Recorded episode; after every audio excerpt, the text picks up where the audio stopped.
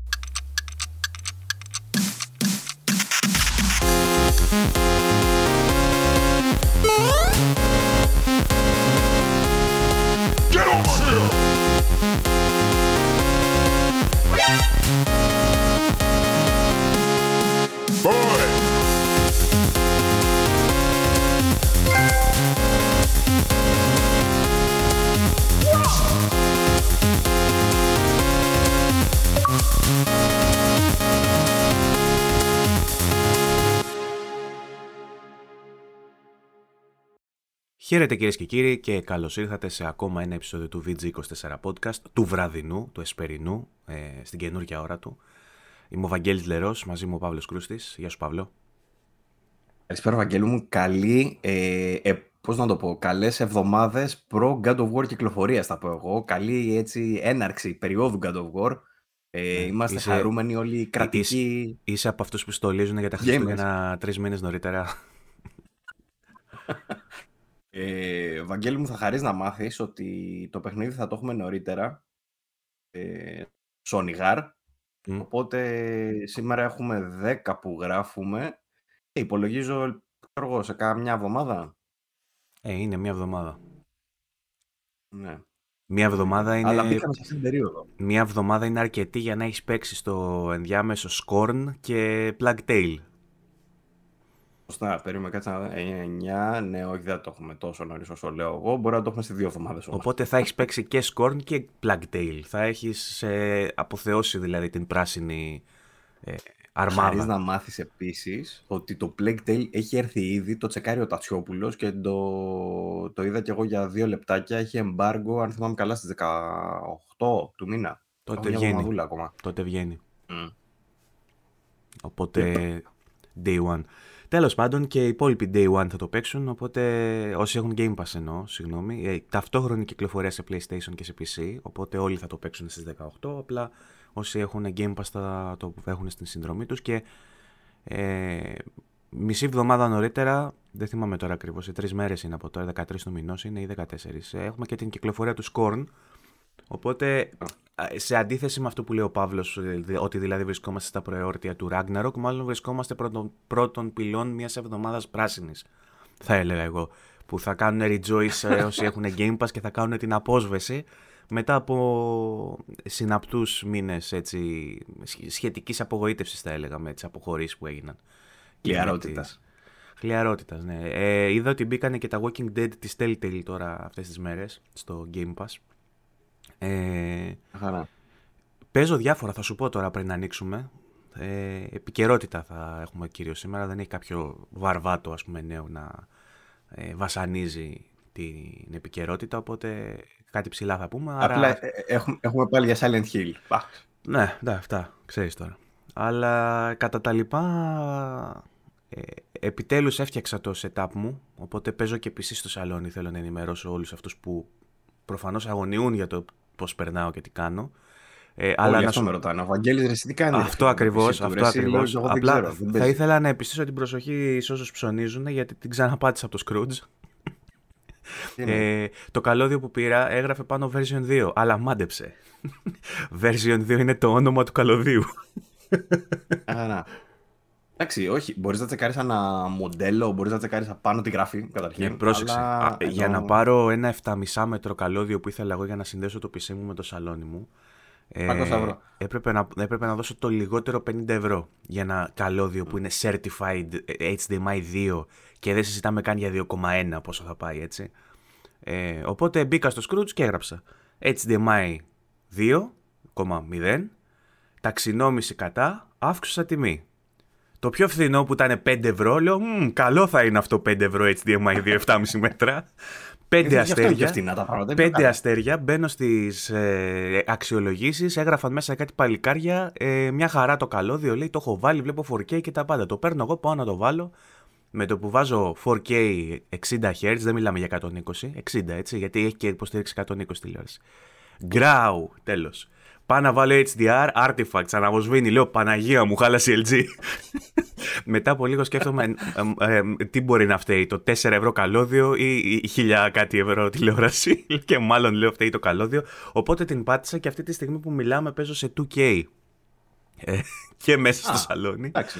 Ε, εντάξει, μια χαρά. Κοίτα, ε, εκεί που είναι το PC σου, δηλαδή. Δεν είναι ε, Ακριβώς αυτό ήθελα να πω τώρα. Ότι βγήκαν οι απαιτήσεις του Plug Tail και δεν νομίζω να μπορούσα να το παίξω πάνω από το K έτσι κι αλλιώς. Γιατί λέει ότι για να το παίξεις χωρίς DLSS native 1080p πρέπει να έχεις 3070. Πού πάνε αυτές οι, οι απαιτήσεις, ρε Μαλάκα, τι κάνουν; Τι κάνουν, Κοίτα, to be honest ε, και to be exact, θα λέγα ότι. To be strictly under NDA, though, μην μας πεις ότι γαμάει. Ε, όχι, όχι, δεν θα πω τίποτα τέτοιο. Θέλω να πω για αυτό που βγήκε για τις απαιτήσεις, ότι ε, η, η εταιρεία αυτή ξέρουμε ότι έχει κάνει δική της μηχανή γραφικών τα παιδιά πασχίζουν. Τώρα στη βελτιστοποίηση, όντως μπορεί να μην έχουν φτάσει ρε παιδί μου σε αυτό το επίπεδο.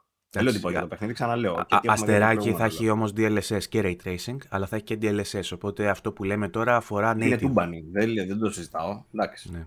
Οπότε όσοι, όσοι έχουν, όλοι με δική τους μηχανή γραφικό. Όσοι έχουν PC και έχουν σειρά 20, θα βάλουν ε, ε, DLSS 2,0. Όσοι έχουν τη σειρά 40, πρώτον σας μισούμε γιατί σας ζηλεύουμε ε, δεύτερον, θα έχετε και DLSS. Δεν έχει μαλάκα τη σειρά 40. Είμαι Είδα ένα YouTuber ο οποίος πήγε να την βάλει στο κουτί του. Το κουτί ήταν τόσο. Η κάρτα εξήχε. Ε, είδα, έναν που είχε, είδα έναν που είχε μια 4090 και την είχε δίπλα στο PlayStation και είχε ίδιο ύψος. PlayStation 5 yeah, τώρα με τη 4090 και είχαν ίδιο ύψος ναι, ναι, ναι. μεταξύ τους. Τέλος πάντων, ε, μπορεί κάποιος τρελός εκεί έξω, ξέρω κάποιους που θα παίρνανε σίγουρα, αλλά απέκτησαν και μωρό, άρα υποθέτω ότι Babyline κάρτα μάλλον πήγε άσο. Ε, ε, και όσοι έχουν 40 θα έχουν και DLSS 3, το οποίο είναι φρέσκα κουλούρια, δεν το έχουμε συζητήσει καθόλου, αλλά ε, η Nvidia ανακοίνωσε ότι με την καινούργια σειρά καρτών θα ε, υπάρξει και υποστήριξη του νέου DLSS, του 3.0. 3.0. Καλώς τα παιδιά, αλέφαντος. Ε, και... Ε, Γι' αυτό το λόγο ο Βαγγέλης μπορεί να κάνει μόνο στο εκπομπή. Απαντάει μόνο στον εαυτό του, κάνει αστεία, γελάει μετά μόνο του, μετά συνεχίζει. Ε, στον αντίποδα υπάρχει και τη AMD βέβαια η λύση, το FSR. Μου στέλνει ο Γιώκη Time συνέχεια, μου έχει πρίξει λίγο τον πάπαρο. μου στέλνει φωτογραφίες από το, ε, από το Deathloop στο PC και μου λέει: Κοίτα να δεις FSR, μου λέει με quality, FSR balanced. Και είναι και οι δύο compressed φωτογραφίες από το Facebook και δεν φαίνεται τίποτα. Λέω: Ναι, είναι ξεκάθαρη διαφορά. Τέλος πάντων. Και δεν καταλαβαίνεις τίποτα. Ναι. Ε, αυτά. Τι άλλο. Ε, παίζω, να σου πω, έχει πάρει φωτιά το backlog και έχω μπει σε αυτή την ε, επονίδιστη κατάσταση του κατεβάζω ένα παλιό παιχνίδι να δω πόσο κρατάει στο χρόνο. Παίζω 10 λεπτά και το σβήνω και μετά ξαναπεριμένω άλλες 5 ώρες να κατέβει το επόμενο. Ε, έτσι επιγραμματικά να σου πω ότι τέλειωσα το Twin Mirror που ήταν σε προσφορά 2,99 που σου είπα. Μέτριο μέχ. Ε, το τέλειωσα χθες. Μέτριο μέχρι ιστοριούλα, ούτε ιστοριούλα, εντάξει. Όχι, ειδικά ιστοριούλα. Τα γραφικά μια χαρά κι αυτά, ξέρω εγώ. Απλά είναι ιστορία μεχ, πολύ μεχ. Ε, για Donut γενικά; Για Donut είναι ε, πολύ μέτριο. Δεν είναι και σαν το Before the Storm που το συγχάθηκα. Είναι λίγο πιο πάνω, mm. ας πούμε. Αλλά εξακολουθεί να είναι πολύ κάτω από όλα τα υπόλοιπα. Δεν είναι. Ε, έπαιξα ε, λίγο Batman Arkham Knight για να δω τα γραφικά δεν εντυπωσιάστηκα. Θα περίμενα να έχει πάρει ένα upgrade. Θα ήθελα να έχει πάρει ένα upgrade, η αλήθεια είναι στο PS5. Ε, σου λέω τώρα τι ξανάβαλα για να δω αν έχει πάρει κάτι, ρε παιδί μου. Ε... Το, το Batman είναι μεγάλη αδικία που είναι, το έχουμε ξαναπεί από τα ελάχιστα παιχνίδια που ήταν στη, στην, μάλλον την εποχή εκείνη που παίρνανε όλα τα updates και όλα αυτά. Το μόνο που δεν πήρε, που είχε και γραφικάρες, είχε φέρει καινοτομίες τότε, ε, έμεινε στα 1080p και χωρίς HDR. Οπότε HDR, αν θέλει να δει κάποιος, μπορεί να το βάλει στο Xbox Series X. Άτος, πράσινο βγαίνει, Έχει ένα auto HDR. Και ένα auto HDR ο πράσινος πετιέται. αλλά, αλλά δεν είναι σαν το. Δεν κάνει αυτή τη δουλειά που κάνει το auto HDR. Είναι λίγο είχε πιο light. HDR ένα, αν δεν κάνω λάθος, ρε; Δεν είχε. Ε, το... Ναι, ναι, ναι. Το θέμα εντωμεταξύ είναι ότι το PlayStation τρέχει 1080 στο Xbox δεν έχει πάρει upgrade για να παίζει σε ανώτερη ανάλυση. Μέσω του Smart Delivery όμως. Α, δεν έχει Smart Delivery δεν. να το ανεβάσει. Δεν έχει, δεν έχει έκδοση Xbox Series X. Ή έστω ούτε, ούτε Xbox One X ούτε τίποτα τέτοιο. Παίζει στην έκδοση ακριβώς του Xbox One. Ε, One. Πα, τέλειο, πα, παπάρια. Ε, Επίσης, έβαλα. PC σαν το... πρέπει να το δείξει κάποιος. Το έχω στο PC. Απλά τι να το κάνεις στο 2K. Είπα να το βάλω σε 4K βάζω να παίξω 4K, 1080 ισονάρα. Τι, εγώ φταίω, τι να κάνω. Τέλος πάντων. Ε, ε, first world problems αυτά, έτσι. Ναι. Ε, Shadow of War έβαλα, που το είχα συγχαθεί. Αυτό είναι. Α, είναι... Και μόλις μου θύμισε ότι πρέπει να κάνω redeem τα Amazon. Σωστό, σωστό. Ε, αυτό ναι, είχε μια έτσι, βελτίωση γιατί επίσης μου κάνει εντύπωση και in retrospect τουλάχιστον ε, αυτά τα παλιά παιχνίδια που έχουν εγκαταλειφθεί, ξέρεις, που μπαίνεις μέσα και είναι σαν νεκροταφείο. Αυτό να θυμίσω ότι είχε γίνει ο χαμός με τα loot boxes και τα microtransactions, ένας χαμός που τους οδήγησε στο να τα αποσύρουν όλα. Και μπαίνω μέσα, ξέρω εγώ, για πρώτη φορά στο PlayStation, γιατί δεν το είχα ξαναπέξει σε αυτή την πλατφόρμα, νομίζω. Το βλέπω ε, όλα. Ναι, και μου βγάζει όλα τα, ε, όλες τις ειδοποιήσεις που ήταν να μου βγάλει, ξέρω εγώ, που, σε όλα αυτά τα χρόνια που έχουν περάσει και ξεκινάει λέγοντας ε, αποκτήστε skins, μπλα μπλα μπλα μπλα μπλα μπλα. Τελευταία ανακοίνωση, σας ενημερώνουμε ότι μετά το πολύτιμο feedback κλείνουμε τα πάντα από... και λουκε, λουκετάκι δίπλα στο WB Store και τέτοια. Και λέω ρε φίλε, κοίτα να δεις τώρα, σαν νεκροταφείο ιδεών είναι αυτό εδώ πέρα το πράγμα. Ε, αλλά ωραίο, τίμιο. Ε, τι άλλο παίζω; Ε, έβαλα λίγο ε, Kingdom Hearts, ωραίο, πάρα πολύ ωραίο. Ε, και λίγο Intergrade. Kingdom Hearts και Kingdom Hearts Ναι, μου το έχεις δώσει εσύ γιατί είχες ένα κωδικό που λες: Για δες αυτός δουλεύει, να ξέρω αν δουλεύουν οι υπόλοιποι.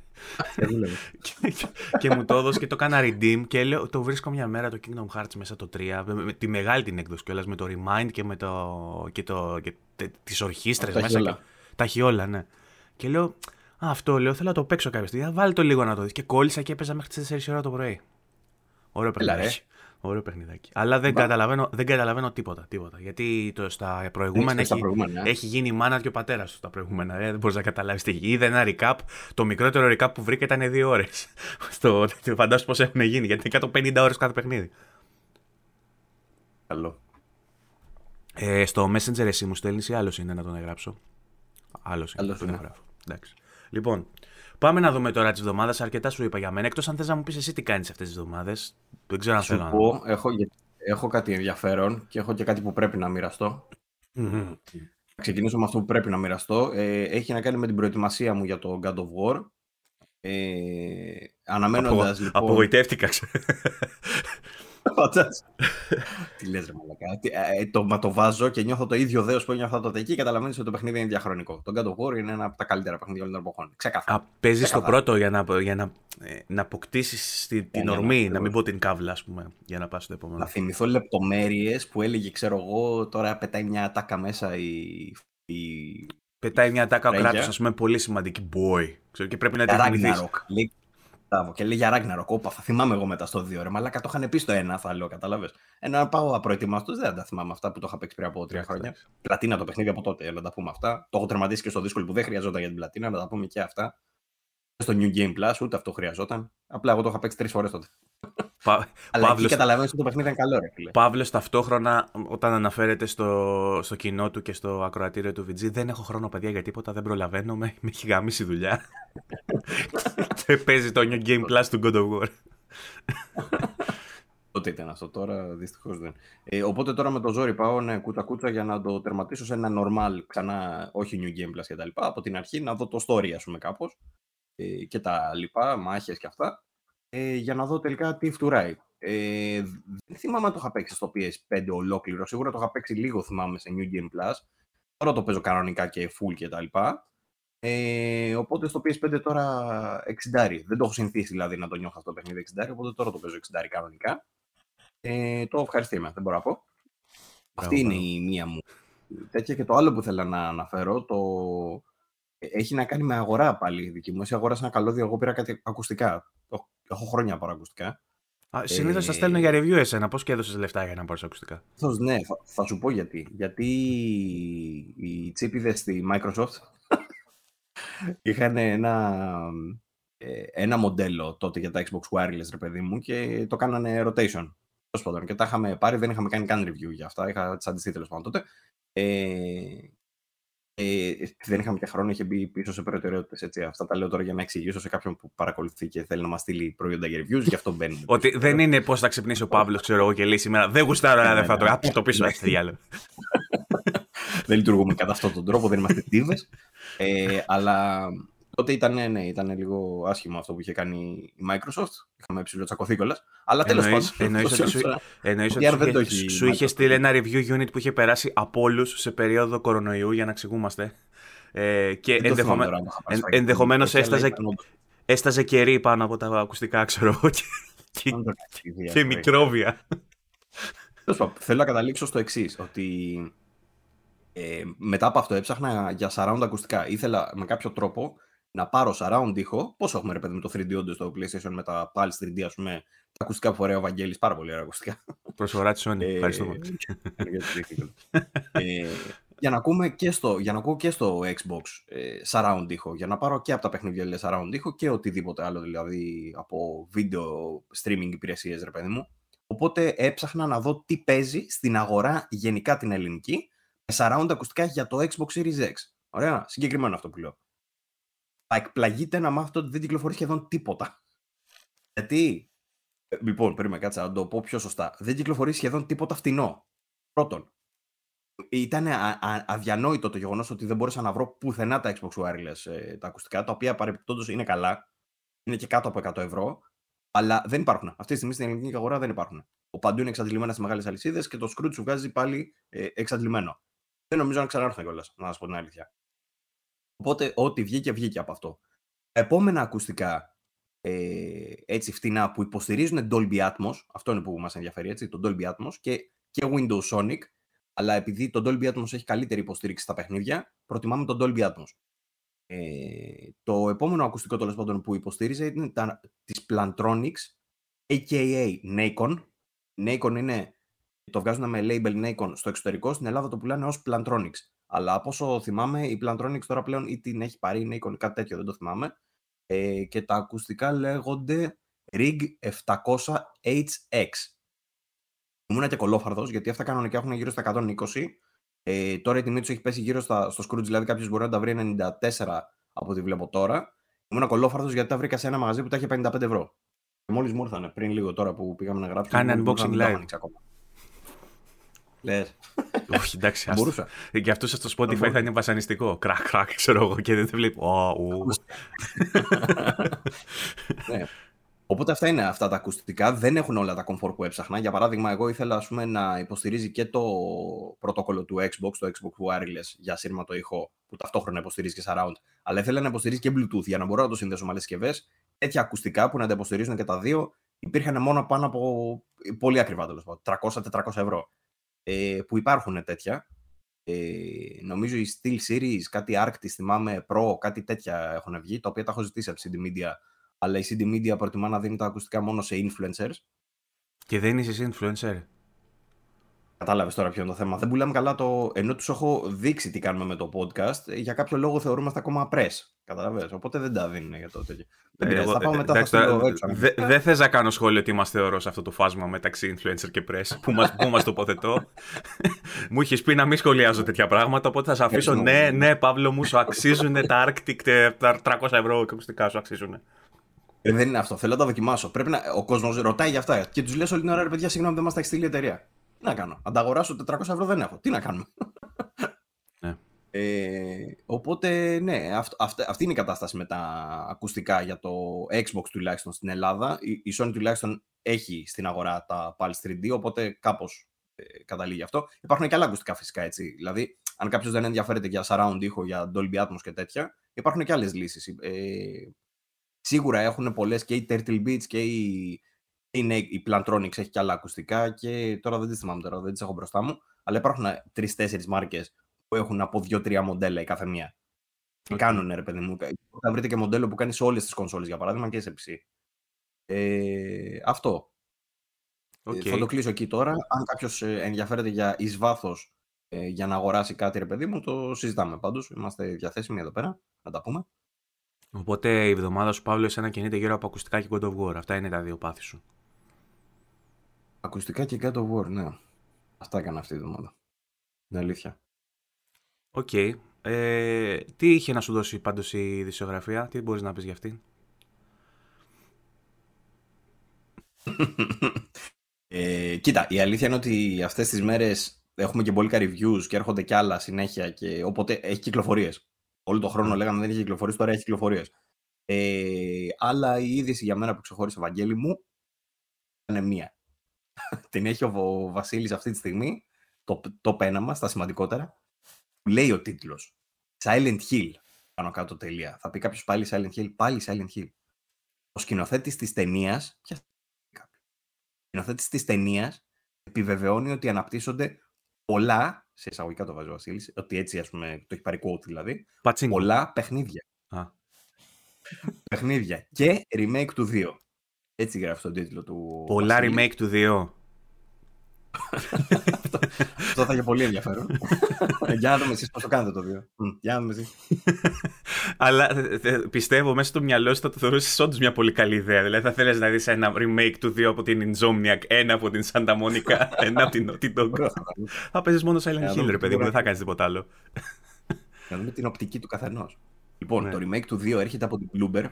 Αυτά τώρα ποιος μας τα λέει; Τα λέει ο Christoph, Christoph Γκάν, Gans, όπως λέγεται, ε, ο οποίος λέει είναι σκηνοθέτης του Silent Hill. Δεν θυμάμαι αν είναι ο σκηνοθέτης του πρώτου παιχνιδιού, της πρώτης ταινίας. Μπράβο. Ο Christoph Γκάν σκηνοθέτησε την πρώτη ταινία και σύμφωνα λέει με πληροφορίες εργάζεται πάνω σε μια τρίτη ταινία. Έχει βγει και μια δεύτερη, δεν ξέρω αν τη θυμάστε. Η πρώτη ήταν η Τούμπανη, η δεύτερη ήταν ψηλοέσχος. Ε, η πρώτη μάλιστα θεωρείται από τα καλύτερα έργα ε, που έρχονται από video games ας πούμε, σε σειρά η ταινία.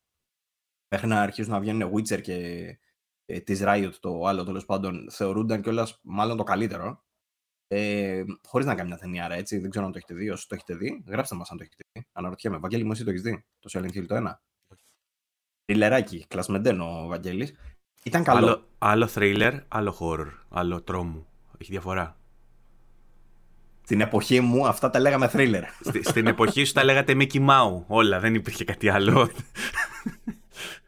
Οπότε δεν είναι ότι είναι καλό πολύ σαν horror, που λέει και ο Βαγγέλης, είναι ότι ήταν καλή σαν μεταφορά από παιχνίδι. Τώρα, ο Καλύτε, σκηνοθέτης καλύτερη λοιπόν- σίγουρα από το Resident Evil του Netflix, θέλω να πιστεύω. Σίγουρα ήταν καλύτερα από το Resident Evil του Netflix και σίγουρα ήταν και καλύτερα από άλλες που είχαν βγει τότε, όπως ήταν ξέρω εγώ, το Mortal Kombat το 2 ή το Resident Evil με τη Jovovich. σίγουρα ήταν καλύτερα από αυτά. Πιο απ' όλα. Ή το Street Fighter. Όχι, αυτό, αυτό ήταν από τις ε, παλιότερες τέλος πάντων ρε παιδί παραγωγές που ήταν ε, λίγο πιο πάνω. Οπότε, ο σκηνοθέτης τώρα της πρώτης ταινίας λένε ότι έρχεται να κάνει τρίτη ταινία. Είμαστε excited και γι' αυτό λοιπόν. Ωραία. Τώρα, ο ίδιος πάει να δώσει μια συνέντευξη. Κάποιος του είχε πει κάτι για κάποια παιχνίδια, σου λέει και αυτός δεν ξέρω τώρα, με μπλέκεται εμένα. Έρχεται η ώρα που το ρωτάει ο δημοσιογράφος, Τι ξέρετε για τα παιχνίδια; Ναι, ναι, φτιάχνουν κάποια παιχνίδια εκεί, λέει αυτός. Βγαίνει από το εμπάργκο τελείως. Τα, τα γάμισε όλα. Αλλά τι να του κάνουν αυτόν, μπορούν να του κάνουν τίποτα. μπορούν να του κάνουν τίποτα, άμα φτιάχνει ταινία καινούργια. Οπότε ο τύπος τι μας είπε; Ε, αναφέρεται, λέει, ρητά το remake του 2 από την Bloomberg. Συγκεκριμένα στη συνέντευξή του ανέφερε ότι η Bloomberg Team δουλεύει πάνω σε remake του δεύτερου παιχνιδιού της σειράς. Και παράλληλα, ο τύπος είπε ότι υπάρχουν πολλά παιχνίδια Silent Hill που βρίσκονται υπό ανάπτυξη, ότι δεν έχει δουλέψει με τον Kojima και ότι γνωρίζει κάποια πράγματα για το επόμενο παιχνίδι που θα κυκλοφορήσει. Τα πω όλα ο τύπος, ότι... Ναι, σας τα πω όλα. Και επι, Για ό,τι έχω επιβεβαίωσε, να κάνω. επιβεβαίωσε και τον Βαγγέλη το Λερό, εκείνον τον τύπο στα, στα podcast μπράβο. που έβγαινε και έλεγε ότι δεν θα δείτε από τον Kojima Silent Hill, ξέρω εγώ, θα το δείτε από, από αλλού και θα είναι τελείως διαφορετικό. Κάποιος τα έλεγε. Ανά, γεια σου. Ε, τώρα πιο συγκεκριμένα τι μας είπε; Λέει δουλεύω με την Silent Team. Είναι η Silent Team. Εμείς παλιά είχαμε μια Team Silent, άλλη είναι αυτή, οι οποίοι είχαν φτιάξει το πρώτο Silent Hill τότε, εποχές PlayStation 1. Ε, Πολλοί από αυτούς διασπαστήκανε, γίνανε πέρα δόθε άλλα, κάποιοι βγάλανε μετά τα Project Siren κτλ. Ε, άλλοι φτιάξανε μετά τα Gravity Rush και αυτά. Έχουν φύγει τώρα και αυτοί από τη Sony, από τα Sony Japan Studios και όλα αυτά. Έχουν φύγει όλοι. Δεν υπάρχει κανείς. Ο τύπος τώρα λέει, δουλεύω με, στην Konami τους αρχικούς δημιουργούς λέει στην Konami, δεν ξέρω ποιοι έχουν μείνει από αυτούς και ποιους εννοεί, αλλά τέλος πάντων αυτούς τους ονομάζει Silent Team. Υπάρχουν λέει πολλά παιχνίδια σε ανάπτυξη αυτής τη στιγμή που μιλάμε. Πόσα, Υπάρχουν πόσα πολλές κακά ομάδες. λογοπαίγνια μπορούμε να κάνουμε. Δεν χρειάζεται, δεν χρειάζεται. Α δώσουμε την πληροφορία. Ε, υπάρχουν λέει πολλέ ομάδε που δουλεύουν σε αυτά. Σε μια μεγάλη σειρά παιχνιδιών θα αναβιώσουν τα franchise. Νομίζω ότι είχαν, εντυπωσια... νο... τι? νομίζω... Ναι, νομίζω ότι είχαν εντυπωσιαστεί πολύ από την επιτυχία των remakes του Resident Evil. Εκεί το βασίζει. Και προφανώς, που προφανώ λέει είναι εξαιρετικά παιχνίδια, λέει αυτό. το ξέρει. Αυτό, αυτός δεν ήξερε τι είναι το NDA να πούμε. Μετά έδωσε όλα στεγνά και ξέρει τώρα τι κάνει τα Resident Evil. Λέει κάτι ψιψιψίνια και φτιάχνουν εκεί πέρα κάτι. Έτσι θα του είχαν πει, έτσι λέει αυτός. Ποιος ξέρει. Λέει να σημειωθεί ότι το Team Silent είναι το όνομα που δίνεται συχνά στη βασική ομάδα ανάπτυξης των πρώτων τεσσάρων παιχνιδιών. Αν και στην πραγματικότητα αυτή η ομάδα άλλαζε, λέει ο Βασίλης, από το ένα παιχνίδι στο άλλο, με τον συνθέτη Ακύρα Γιαμαόκα να είναι ένα από τα μοναδικά και κοινά σημεία μεταξύ τους. Δηλαδή, τα πρώτα παιχνίδια Silent Hill τα είχαν φτιάξει διαφορετικοί άνθρωποι σε κάθε τέτοιο.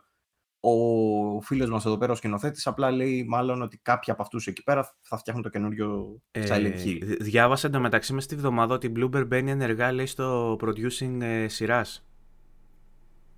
Α, κάπου τώρα. Τι είδες; Ότι αυτό, θα κάνει σειρά. Τώρα τι θα κάνει, δεν ξέρω αν θα είναι Silent Hill ή αν θα είναι κάτι άλλο. Ε; Κύριε, το τέτοιο δεν λέγαμε. Νομίζω δεν αφορούσε καθαρά στο. Πώς λέγονταν το τελευταίο του; Το Medium. The Medium. Ε, κοίτα, ε, ε, και εγώ το, το είδα με φωτογραφία του The Medium, αλλά διαβάζοντας μέσα στο άρθρο είδα ότι δεν ε, το κάνει πιο συγκεκριμένο. Δεν λέει ότι είναι για το The Medium, λέει ότι απλά ε, ζήλεψαν την επιτυχία του Cyberpunk. Διαβάζω τώρα στο, στο τέτοιο, στο IGN. Bloober Team's, The Medium is becoming a TV show. Πώς, πιο ξεκάθαρα. εντάξει, OK. Okay. Debunk κατευθείαν και είδηση. Μπα, πάρτο. Παύλος Κρούστης, δημοσιογράφος. Ναι, το έχουν βγάλει και στο, επίσημη, στο επίσημο site τους. The Medium, Κουλτόβα, Κρά, Γκατόνκου, Horror, Εκολοτζέσκι. Ε, μπορώ να πω, ε, έως και απογοήτευση αυτό, ε, ότι επιβεβαιώνεται ότι είναι για το The Medium. Ε, γιατί, γιατί θα, θα, ήθελα να δω κάτι άλλο, ξέρω εγώ. Θα ήθελα να δω, ε, πώς λέγονταν, Observer. Θα ήθελα να δω Silent Hill, ας πούμε. Θα ήθελα να δω κάτι άλλο. Τώρα το Medium, τα είδαμε όλα. Τι άλλο μας δείξε το Medium, σαν ταινία ήταν. Εντάξει, δεν ξέρεις ε, ποτέ. Μπορεί να προχωρήσει. Σκέψω observer όμως. Σκέψω observer. Ε, ε, με τέτοιο. Με αν, Εγώ θα αν, λόγω κόσμου πάρα πολύ. Ναι, ανθολογικού χαρακτήρα. Δηλαδή να είναι αυτός ο investigator που ήταν στο observer και κάθε φορά να έχει έναν άλλο cyberpunk ε, τέτοιου. ή Black Mirror φάση, ξέρεις. Ναι. Σειρά Blade Runner πρακτικά θα ήταν αυτό, αλλά θα γούσταρα full. Και ναι. ψηλό χώρο έτσι. Αλλά και αυτό δεν με χαλάει πάντως δεν με χαλάει. Δηλαδή, αν να δούμε κάτι σε Silent Hill, ας πούμε, σε ταινία, σε σειρά, ε, είμαι, είμαι ok με αυτό. Ταινία, είπαμε, έχουμε εδώ τον κύριο, ο, ο, ο κύριος Σπάουτα Embargo, που ασχολείται με ταινία Silent ναι. Hill, οπότε... anyway, ε, αυτό λοιπόν με το Silent Hill. Δεν ξέρω αν έχεις κι άλλη είδηση γι' αυτό ή αν θες να πάμε στο... Ε, ε. λέγαμε και όταν είχε βγει το Medium για την Bloomberg ότι είναι μια εταιρεία που με κάθε τίτλο της κάνει άλματα. Δηλαδή από τα προηγούμενα παιχνίδια στο, και στο Medium, όταν λέω άλματα του, μιλάω τουλάχιστον για τεχνολογικά. Και για τα υπόλοιπα και για το πώς φτιάχνει γενικά ένα παιχνίδι, ρε παιδί μου. Φαίνεται λίγο πιο συναισθαλμένη, άσχετα αν στο τέλος μας αρέσει περισσότερο το ένα ή το άλλο. Ε, θέλω να πω ότι είναι μια εταιρεία με σταθερά, σταθερή πορεία, ρε παιδί μου. Είναι, ξέρει τι κάνει. Φαίνεται ότι ξέρει τι κάνει. Οπότε ανυπομονώ πάρα πολύ για να δω το. Και τουλάχιστον στο εύρος στο, στο εύρος της, στην κλίμακα που δουλεύει, είναι πάντα στην κορυφή. Έτσι. Δηλαδή δεν τα τοποθετούμε σαν ναι, ναι, ναι. AAA games τα παιχνίδια τους. Αλλά σαν AA για παράδειγμα είναι, είναι στα top. Ε, και το Blair Witch δηλαδή ήταν ε, πολύ ψηλά και το Layers of Fear και το Observer όλα τους τα παιχνίδια είναι πολύ ε, τίμια. Και τώρα έχει παράλληλα και όλα projects, δηλαδή ξέρουμε ότι φτιάχνουν το Layers of Fear Δεν ξέρουμε τι θα είναι αυτό, αν θα είναι sequel, reimagine κτλ. Ξέρουμε τι είδους παιχνίδι θα είναι τέλος πάντων όμως. Αλλά αυτό και παράλληλα τώρα και το Silent Hill τα πάνε, φαίνεται ότι κάνουν έχουν μπει στο δρόμο τους, ρε παιδί μου. Έχουν καλή οργάνωση, μάλλον, από ό,τι φαίνεται. Ναι. Και μένουν και μόνοι τους. Δηλαδή, ναι, θα μπορούσαν πολύ εύκολα να έχουν προσαρτηθεί σε κάποιο μεγάλο στούντιο ή να έχουν εξαγοραστεί από ένα label τύπου Microsoft, Sony. Δεν έχει γίνει αυτό. Ε, Δεν ξέρω αν θες να αφήσουμε τώρα το, την Bloomberg και το legit Silent Hill για να πάμε στο Demex Silent Hill που είναι η μεγάλη είδηση της εβδομάδας η έτερη. Ε, το Demex Silent το παιχνίδι του Kojima με την L. που ε, το σκοτεινό, το σκοτεινό πρόσωπο. Μα γιατί μας βρίζουν στα σχόλια, ποιος ξέρει. Εγώ έχω ανοίξει beef με τον Kojima ξεκάθαρα. Μπαίνω και του σχολιάζω στα Twitch και τον κοροϊδεύω. Ναι. τον, έχω, τον έχω συγχαθεί πια με αυτό που κάνει. Τι πώς θα στο, στο Twitter, κάτι είδα που του απάντησες και καλά για. Όχι, έβαλε ένα, insta, ένα instant noodles, κάτι τέτοιο. Ε, όχι instant noodles, ένα αντίστοιχο ας πούμε σε συσκευασία noodles που έφαγε αυτός και λέει μόλις δοκίμασα αυτό. Και είχα κι εγώ ένα noodles στο τουλάπι και τα άνοιξα και το φωτογραφία που το τρώγα και του λέω Να ορίστε, έφαγα κι εγώ και βλέπω Super League. Χεστήκαμε, ξέρω τι μας το λες. Γράφει την άλλη μέρα, γράφει την άλλη μέρα, μπαίνει και γράφει, έβαλε κρύο, έβαλα το δερμάτινο. Κατέβασε το δερμάτινο. Ο τύπος είναι σε φάση γεροντική άνοια μπελαλέ. Δηλαδή, στείλτε βοήθεια. Είναι σε τέτοια φάση, δεν υπάρχει. Ε, και λέω κι εγώ. Λέω, μπορεί να έχει πάθει τίποτα, η αλήθεια είναι αυτή. Αλλά πολύ μεγάλη δημιουργή στα τελευταία τους έτσι και σχεδόν μισοτρελαμένοι έβγαλαν, ε, έβγαλαν μεγάλα έργα. Δηλαδή θα μπορούσε να είναι το κύκνιο άσματο αυτό το Death Stranding 2. Γιατί θα είναι Death Stranding 2. Επιβεβαιώθηκε, βγήκε η Henning και έβαλε το, τη φωτογραφία της σκοτεινή αυτή που φωτίστηκε και με κόκκινο φως και φάνηκε η μούρη της, της Henning, που για κάποιο λόγο είναι γνωστή. Πες μου εσύ. Ελ Henning, πώς λέγεται αυτή; Όχι ρε. Φάνινγκ. Φαντάσου, ούτε αυτό, ούτε αυτό, ούτε αυτό. Πού έχει παίξει Φάνινγκ, Παύλο, πες μου λίγο που έχει παίξει. Η Ντακότα, αυτή τη στιγμή είναι πρώτο όνομα στο Hollywood, φίλε μου. Πού έχει παίξει, τι έχει παίξει αυτή; Η Ντακότα δεν είναι, ή έχει καμιά αδερφή. Η Ελ, η Ελ Φάνινγκ. Ελ Φάνινγκ. Ναι, ε, μπήκα, στο, μπήκα στο MDB, έχει παίξει στο Maleficent, πώς λέγεται αυτό με την Τζολί; Περίμενε, να πω. Έχει παίξει πρόσφατα καταρχήν σε κάτι πάρα πολύ βαρύ. Ναι, ναι, περιμένω. Λεγόταν... Θέλω να ακούσω. Περιμένεις, ε. Ναι, ναι. Το βλέπω. Αισθάνομαι τυχερός πατά. Έπιασε την προηγούμενη φορά, το ξανακάνω. Αισθάνομαι ε, άτυχος που έχω σαν για συμπαρουσιαστή. Neon Demon. Σκάσε, σκάσε. Neon Demon. Ε, Τι είναι αυτό; Demon του Νίκολας ε, Winding ε, Refn. Τι είναι αυτά, ρε; Γιατί δεν τα έχω δηλαδή θες να μου πεις ότι. Ο τύπος που έκανε το drive. Δηλαδή θες να μου πεις ότι μετά τον Μίκελσεν και μετά τον Νόρμαν Ρίντου ήρθε το επόμενο μεγάλο όνομα που είναι η. Εσύ μπορείς να σνομπάρει, φίλε μου, αλλά έτσι είναι. Λυπάμαι που το λέω. Έτσι σε στεναχωρώ, αλλά έτσι είναι. Έχει κάνει πολλά σου λέω. Δεν είναι μόνο τώρα το ένα και δύο. Είναι χολιγουντιανό πρώτο όνομα. Woody Allen βλέπω εδώ πέρα πάνω-πάνω. Ναι. Ε, αυτό που σου λέω τώρα με το σκηνοθέτη του Drive, το Neon Demon, το βλέπαμε σε τρέιλερ πριν κάτι μήνες. Μαζί σίγουρα όχι. Έχει το 2016. Μαζί το βλέπαμε. Ναι. Καλά τα θυμάμαι. Τέλεια. Ε, τέλος πάντων, φωτίστηκε η μάπα. Ήταν η κυρία Φάνινγκ, πώς λέγεται, ε, η οποία έκανε ένα post και λέει, ξέρω εγώ, ε, τόσες πολλές ερωτήσεις. αναφέρεται προφανώς στο ποιος αυτός σε ένα μηδέν που έπωσε ο Κοτζίμα και κάτι τέτοια. Ε, και γελάει ο μαλάκης. Πολύ, πολύ βραβευμένη πάντως η ε. φίλη εδώ πέρα, η Φάνινγκ. Ναι, τι έχει πάρει; Έχει πάρει όλικα awards. Βατόμουρο. Critics Choice Awards, έχει πάρει για το, για το Somewhere λέει, για το Nutcracker, για το The Great. Η τύπησα λοιπόν, η τύπησα λοιπόν ε, έκανε ένα tweet που λέει πολλές ερωτήσεις, αναφέρομαι στον Kojima. Ε, είμαι πολύ, ξέρω εγώ, ε, όχι, ποιος είναι ε, ενθουσιασμένος και περιμένει να δει τη What's Coming Next τέλος πάντων κτλ. Hashtag Death Stranding. Hashtag Where am I; Ε, ναι. Οπότε όλοι είπαν ότι μάλλον έχει να κάνει με είτε sequel είτε spin-off του Death Stranding, στο οποίο θα πρωταγωνιστεί η συγκεκριμένη κυρία ή μπορεί και να μην πρωταγωνιστεί. Κανείς δεν ξέρει. Εδώ είχαμε... Στο είχε... είχε, ολόκληρο, είχε ολόκληρο Γιγέρμο Ντελτόρο, ξέρω εγώ, και τον είχε να κρατάει ένα βάζο. Ξέρω. Δεν, δεν τον είχε να κάνει κάτι παραπάνω. Και μου είχε βάλει τον Norman Reedus να, να, να κλείνει το μάτι στην κάμερα. Είναι ανάλογα τι θα του τη δώσει του Kojima, ρε παιδί μου. Μπορεί για παράδειγμα να το, το επόμενο μεγάλο πάθος του να είναι ο Νίκος ο Κατέλης και να είναι πρωταγωνιστής ο Νίκος ο Κατέλης στο επόμενο παιχνίδι του και η Φάνινγκ να παίζει για 5 λεπτά στο τέλος. Δηλαδή δεν μπορείς να το προβλέψεις και τι θα κάνει. Ο Κατέλη, ας πούμε, τη Φάνινγκ γυρνάει και λέει, ξέρω γιατί. Είναι, ε, το ανάποδο λέω. Το ανάποδο λέω. Ότι η Fanning που είναι γνωστή μπορεί να μην έχει σημαντικό ρόλο με τον ίδιο τρόπο που στο προηγούμενο παιχνίδι ήταν ένα. Ε, ε, ένα, ε, μια κρυφή γκέι ωδή προς τον Νόρμαν Ρίντους από τον Κοτζίμα ενώ από πίσω είχε τον Ντελ Τόρο και τον Μίκελσεν να κάνουν κομπαρσορόλους, ξέρω εγώ, σε σχέση με αυτόν. Και τον, ε, τρο... ότι τα είχαν ο Ρίντους με τον Κοτζίμα; Δεν ξέρω τώρα, μπορεί να είναι ένα καταπιεσμένο πάθος και να μην το εξέφρασε ποτέ ο Κοτζίμα, γιατί τον βλέπω και λίγο ντροπαλούλη. Αλλά το θέμα είναι ότι το, το, η καινούργια του Μούσα ε, μέχρι στιγμής είναι η κυρία Φάνινγκ ε, και μπορούμε να κάνουμε μια συζήτηση για το τι περιμένεις να δεις από το Death Stranding αυτό, αν θα είναι Death Stranding, αν επιβεβαιώνεται τέλος πάντων. Ε, πιστεύεις ότι η Fanning θα είναι το μπέμπε που μεγάλωσε; Ε, πολλοί το λένε αυτό. Ε, ωραία ιδέα, θα πω εγώ. Εμένα μου αρέσει δηλαδή σαν εξέλιξη αυτό. Μα κάνει να το κάνουν έτσι. Αναρωτιόμουν με τον Τατσιόπουλα αν θα ξαναδούμε Ρίντους επίσης. Θα παίζει ο Ρίντους, δεν θα παίζει ο Ρίντους. Θα γίνει. Θα αλλάξει πρωταγωνιστή τελείως. Θα μπει η ναι. πρωταγωνίστρια. Ε, αλλά θα μπορούσε, θα μπορούσε να έχει αλλάξει το σύμπαν γενικότερα γιατί ο Ρίντου έκανε ό,τι έκανε στο τελο του Death Stranding, ας πούμε. Οπότε θα μπορούσε να είναι μελλοντικά σε μια τελείως διαφορετική κατάσταση του σύμπαντος με το Μπέμπε μεγαλωμένο, με ικανότητες τύπου 11 από Stranger Things. Ε, Και upside, upside down world και τέτοια. Για πες. και μετά έγινε Stranger Things. ναι, απλά. και πήραμε και το όνομα.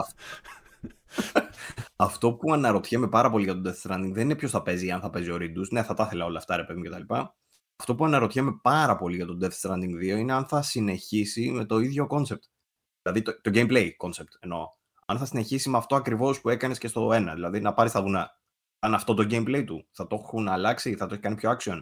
Έχει λάβει το feedback υπόψη του και θέλει να κάνει κάτι άλλο. Είχε κάποια καινούργια εντελώς ιδέα για αυτό που θέλει να κάνει. Είναι το παιχνίδι αυτό που θα κάνει μαζί με τη Microsoft; Μήπως. Θα το κάνει cloud-based, δεν ξέρω κι εγώ τι. Δεν νομίζω. Τέλος πάντων. Αυτά δεν τα ξέρουμε και... πάντως για τον Death Κοίτα, ε, ε, επειδή Kojima είσαι, θα μπορούσε να είναι ένα Microsoft exclusive που τρέχει στο cloud και αντί να περπατάς συνέχεια, κάθεσαι συνέχεια. Και θα κάτσεις και θα τη βλέπεις να κάθεται. Δεν θα κάνει τίποτα. Αυτό. Και θα σου λέω μετά ο Kojima είναι ε, way ahead of his time, a new, game, a new gameplay experience, ε, στο οποίο αφήνεις το χειριστήριο πάνω στο τραπεζάκι και κάθεσαι πίσω και κοιτάς, ξέρω εγώ, και είναι 50 ώρε. Ωραία, πολύ καλό. Ε, θα σου πω για τον Kojima ότι στα sequel του είναι που τα δίνει όλα πάντως. Δηλαδή το, το περιμένω αυτό. Και, στο, πεις, ε, και, και, και στο τρίτο, τέταρτο μέρος είναι που τα παρατάει. Όχι, περιμένω να κάνει τρούλι παπάδες. Είναι νομίζω από τους δημιουργούς που καταλαβαίνει τι ακριβώς χρειάζεται το προηγούμενο παιχνίδι του για να το διαμορφώσει για το επόμενο και όχι μόνο το διαμορφώνει σε φάση έλα να βγάλουμε κάτι ίδιο πάλι στο περίπου, όπως κάνουν όλες οι εταιρείες, όλες αυτό κάνουν ε, πάει και κάνει εντελώς ε, νέα πράγματα, ρε παιδί μου, φρέσκα. Δηλαδή, θυμάμαι τι να σου πω τώρα. Είχε βγει τεράστια. Ε, για το Metal Gear 2 θα μου πεις, τι θα μου πεις; Ναι, πάει και βγάζει μετά το 3 όμως, το οποίο είχε ρε φίλε μέσα μηχανισμούς που δεν υπήρχε περίπτωση ξέρω, να τους δεις στο προηγούμενο. Παρόλο που το, εντάξει, το βασικό του gameplay ήταν ίδιο, γιατί περιμένεις ένα Metal Gear, δεν είχε καμία σχέση το ένα παιχνίδι με το άλλο. Ε, Ρωτιέμαι τέλο πάντων πάρα πολύ γι' αυτό και Metal Gear 4 στη συνέχεια και το 5. Τέλος πάντων, κατάλαβες τι να πω. Ε, οπότε με ένα παιχνίδι σαν το Death Stranding, το οποίο έχει τόσο να το πω, abstract concept, θεωρώ ότι μπορεί να κάνει παπάδες. Ό,τι κατεβάσει το κεφάλι του μπορεί να το βγάλει. Κυριολεκτικά. Μπορεί να πρωταγωνιστές παπάς, ας πούμε. Και δεν μας κάνει καθόλου, καθόλου εντύπωση. Η Ελφάνινγκ. Ήταν ναι. στο ρόλο. Να φορέσει ε, η ράσα. Να πούμε ότι δεν έχει επιβεβαιωθεί ακόμη επίσημα ότι είναι το Death Stranding. Έτσι δεν είναι. Απλά έγραψε αυτή, αυτό με το hashtag που εντάξει κάνει νιάου νιάου. Και παράλληλα λένε κιόλας ε, για τις γραμμές αυτές που φαίνονται ρε παιδί μου στην εικόνα της κοπέλας, στα γραμμές οι κάθετες, ότι μοιάζει πάρα πολύ με, το, με τα strings ας πούμε, του Death Stranding που βλέπαμε και στα προηγούμενα τα εξώφυλλα και αυτά. Ε, αναρωτιέμαι πάντως, ανυπομονώ να μάθω περισσότερα για αυτό το παιχνίδι. Περισσότερο από ότι ανυπομονώ για να το παίξω. περισσότερο θέλω να δω τι περί τίνος πρόκειται. Ναι. Για να αποφασίσω μετά αν θέλω να δώσω άλλες 50 ώρες από τη ζωή μου ανεβαίνοντας βουνά. Ελπίζω να μην έχει κάνει το ίδιο, να σου πω την αλήθεια.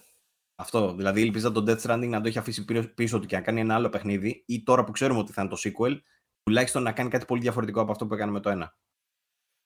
Κοίτα, επειδή έχει, έχει απεριόριστη έτσι, δημιουργική άνεση, έτσι, ποιητική αδεία θα έλεγα, να κάνει ό,τι γουστάρει. Kojima Productions GAR, του ναι. έχουν δώσει λευκή επιταγή από τη Sony, ή του είχαν δώσει λευκή επιταγή από τη Sony, τώρα πλέον έχει λευκή επιταγή από τον εαυτό του με, με αφιέρωση από κάτω και τέσσερις φορές να αναγράφει το Hideo Kojima πάνω. ε, να, να, κάνει, να κάνει ό,τι γουστάρει. Ε, δεν, δεν περιμένω να, να τον εγκλωβίσει κάπου ας πούμε, το πρώτο Death Stranding. Εγώ θα περίμενα να είναι κάτι τελείως διαφορετικό ας πούμε. Θα μπορούσε δηλαδή αυτό να είναι shooter. Γιατί έχει βγει και ο ίδιος και έχει πει ότι ε, ε, παραμέλησα λίγο αυτό το κομμάτι των ε, video games που λέει ότι πρέπει να περνάμε καλά. Οπότε για να περάσουμε καλά στο επόμενο, πρέπει λίγο να μπεις λίγο στην ψυχοσύνθεσή του έτσι και στην ιδιοσυγκρασία του για να καταλάβεις τι μπορεί να εννοεί ο Κοτζίμο ότι θα περάσουμε καλά. Μπορεί θα μας καθίσει 50 ώρες και θα μας βάλει να βλέπουμε κλασμένο κινηματογράφο ασπρόμαυρο, ας πούμε. Γιατί άμα μπεις στο, στο Instagram του να δεις τι θεωρεί φαν ο Κοτζίμα, ας πούμε. Και θα πεις να βγάζει φωτογραφίες στο γραφείο του, να βγάζει φωτογραφίες στο φαγητό του άρα, άρα μπορεί να είναι ένα παιχνίδι που βγάζει φωτογραφίες. Είναι και της μόδας. Πόσα παιχνίδια έχουν βγει τελευταία που πρέπει να φωτογραφίζεις; Μπορεί να είσαι η Fanning στον, στον κόσμο τον καινούριο και να πρέπει να πηγαίνεις να φωτογραφίζεις. Μα τα ξενερώνεις κόσμο αυτή τη στιγμή στο, στον Kojima. Και μετά να ανεβάζεις στο Twitter ασυναρτησίες μαζί με τη φωτογραφία. Δηλαδή, θα παίζεις εσύ τώρα, θα πηγαίνεις και θα. Simulator. Kojima Simulator. Θα, προ... θα περπατάς, θα περπατάς, θα περπατάς. Οπ, ένα noodle. Θα το βγάλει φωτογραφία και θα γράψεις από πάνω λεζάντα. Σήμερα κάνει κρύο. Θα το ανεβάζεις. Μετά θα έρχεται το, το, θα έρχεται το social, ε, το social mechanic που είχε το Death Stranding με τις σκάλες, αν θυμάστε. Το version 2 όμως. Θα σου κάνουν like στα noodles και όσο περισσότερα like έχεις, τόσο πιο πολύ θα χορταίνεις. Όσο πιο πολύ θα ανεβαίνεις σκάλες. Αυτό το αστείο τράβηξε πάρα πολύ. Πάμε στην επόμενη είδηση, παρακαλώ. Δεν ανυπομονείς για τον Death Stranding. Απάντα σοβαρά, μην πεις μαλακίες. Όχι. Θέλω να το παίξω, αλλά δεν ανυπομονώ. Ανυπομονώ πιο πολύ για τον God of War, θα σου είμαι ειλικρινής. Όπα ρε μαλάκα. Ορίστε, το είπα. Όντως. Ε, σε, σχέση με το, ορίστε, σε σχέση με τον Death Stranding, όντως. Σχετικά είναι όλα. Άμα με ρωτήσεις όμως αν ανυπομονείς περισσότερο για τον God of War ή για το Hogwarts, θα σου απαντήσω.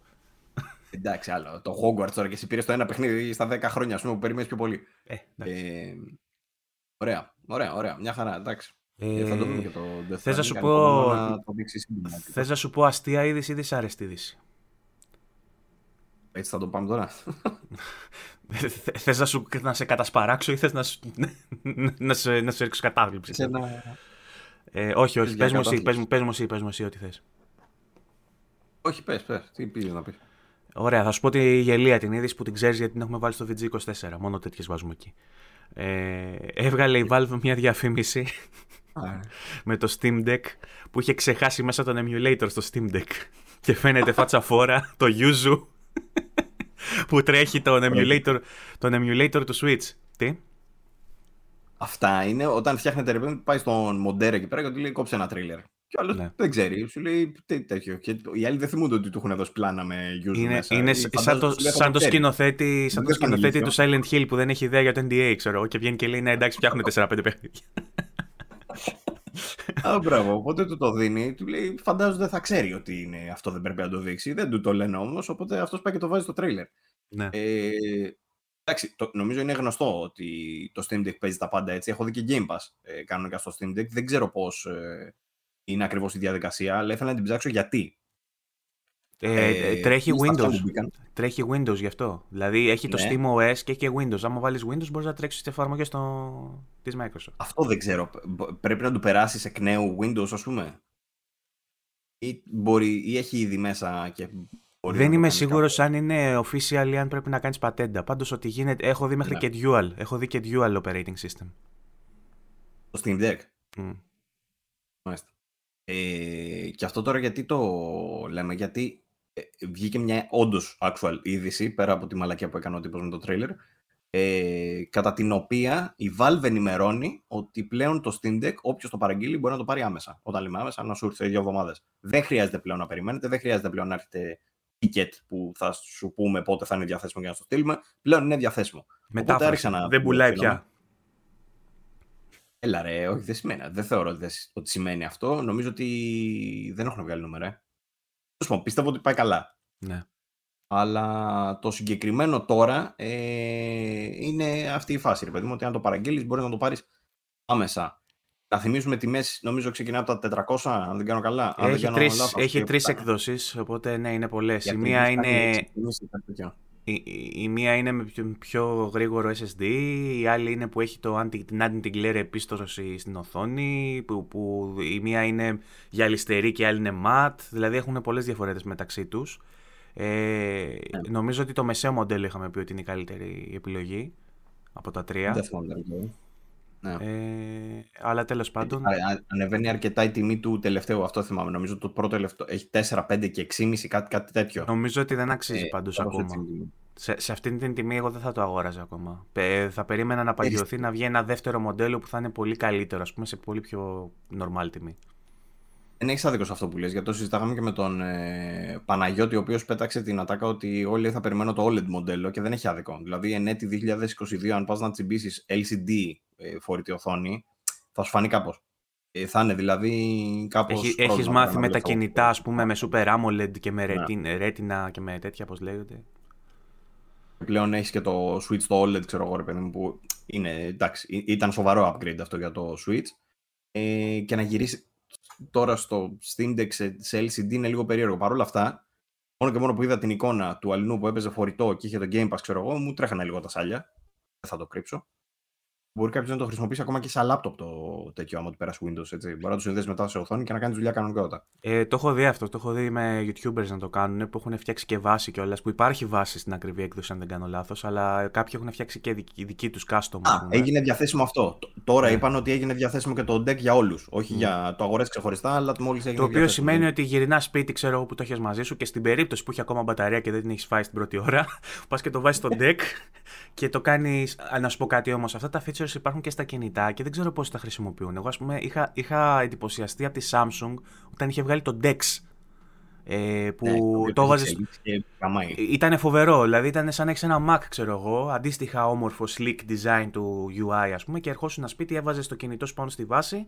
Η βάση αυτή ήταν με HDMI συνδεμένη στην οθόνη σου και είχε keyboard συνδεμένο κανονικά σαν να έχεις laptop. Σαν να γυρνάς και να βάζεις το Mac. Γίνεται και ασύρματα, σκέψου. Γίνεται και ασύρματα. Το γίνεται και ασύρματα. Ναι. Mm. Πόσοι το χρησιμοποιούν. Ε, εγώ είχα εντυπωσιαστεί και η Huawei είχε αντίστοιχα, αντίστοιχη τεχνολογία και πλέον μέσω του Mirrorcast και με αυτά μπορείς να το κάνεις με τα περισσότερα. Ε, με τα περισσότερα smartphone, ας πούμε, μπορείς να το κάνεις πλέον. Πόσοι το χρησιμοποιούν, όσο ωραίο και αν φαίνεται όμως. Θα σου πω το άλλο.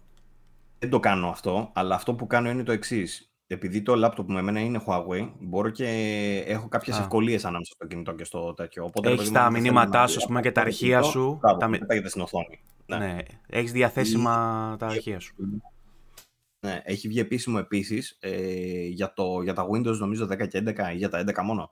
Το phone app. Ε, Android ε, Τέλος πάντων, αυτό που σου κάνει να βλέπεις μηνύματα και να κάνεις κλήσεις μέσω του υπολογιστή. Το έχω βάλει αυτό, αλλά είναι σε νηπιακό στάδιο ακόμα. Δεν είναι τόσο. Ναι, ισχύει, είναι ψηλομαλακία, αλλά θέλω να σου πω υπάρχει σαν επιλογή ακόμα και αυτό, ρε παιδί μου. Ό, όλα τέλος πάντων πάνε να γίνουν λίγο πιο seamless για όλο αυτό.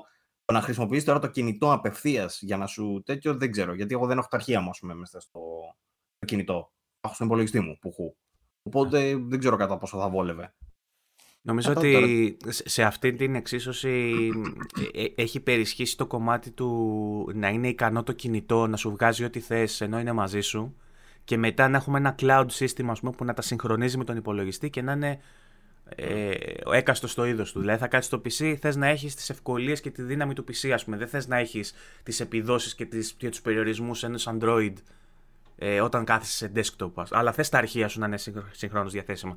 Το ίδιο λοιπόν και με το Steam Deck το οποίο ναι μεν το κουβαλάς μαζί σου γιατί σου δίνει το portability και την, ε, σου δίνει την ευληγησία ας πούμε, να παίξεις και να κάνεις πράγματα ενώ είσαι έξω, ενώ είσαι διακοπές κτλ. Αλλά όταν θα είσαι στο σπίτι σου δεν νομίζω ότι θα μπορέσει αυτό να αντικαταστήσει το λάπτοπ σου ή τον υπολογιστή σου γιατί είναι, σε περιορίζει αρκετά έτσι και λόγω του I.O. που έχει. Είναι αυτό που λες.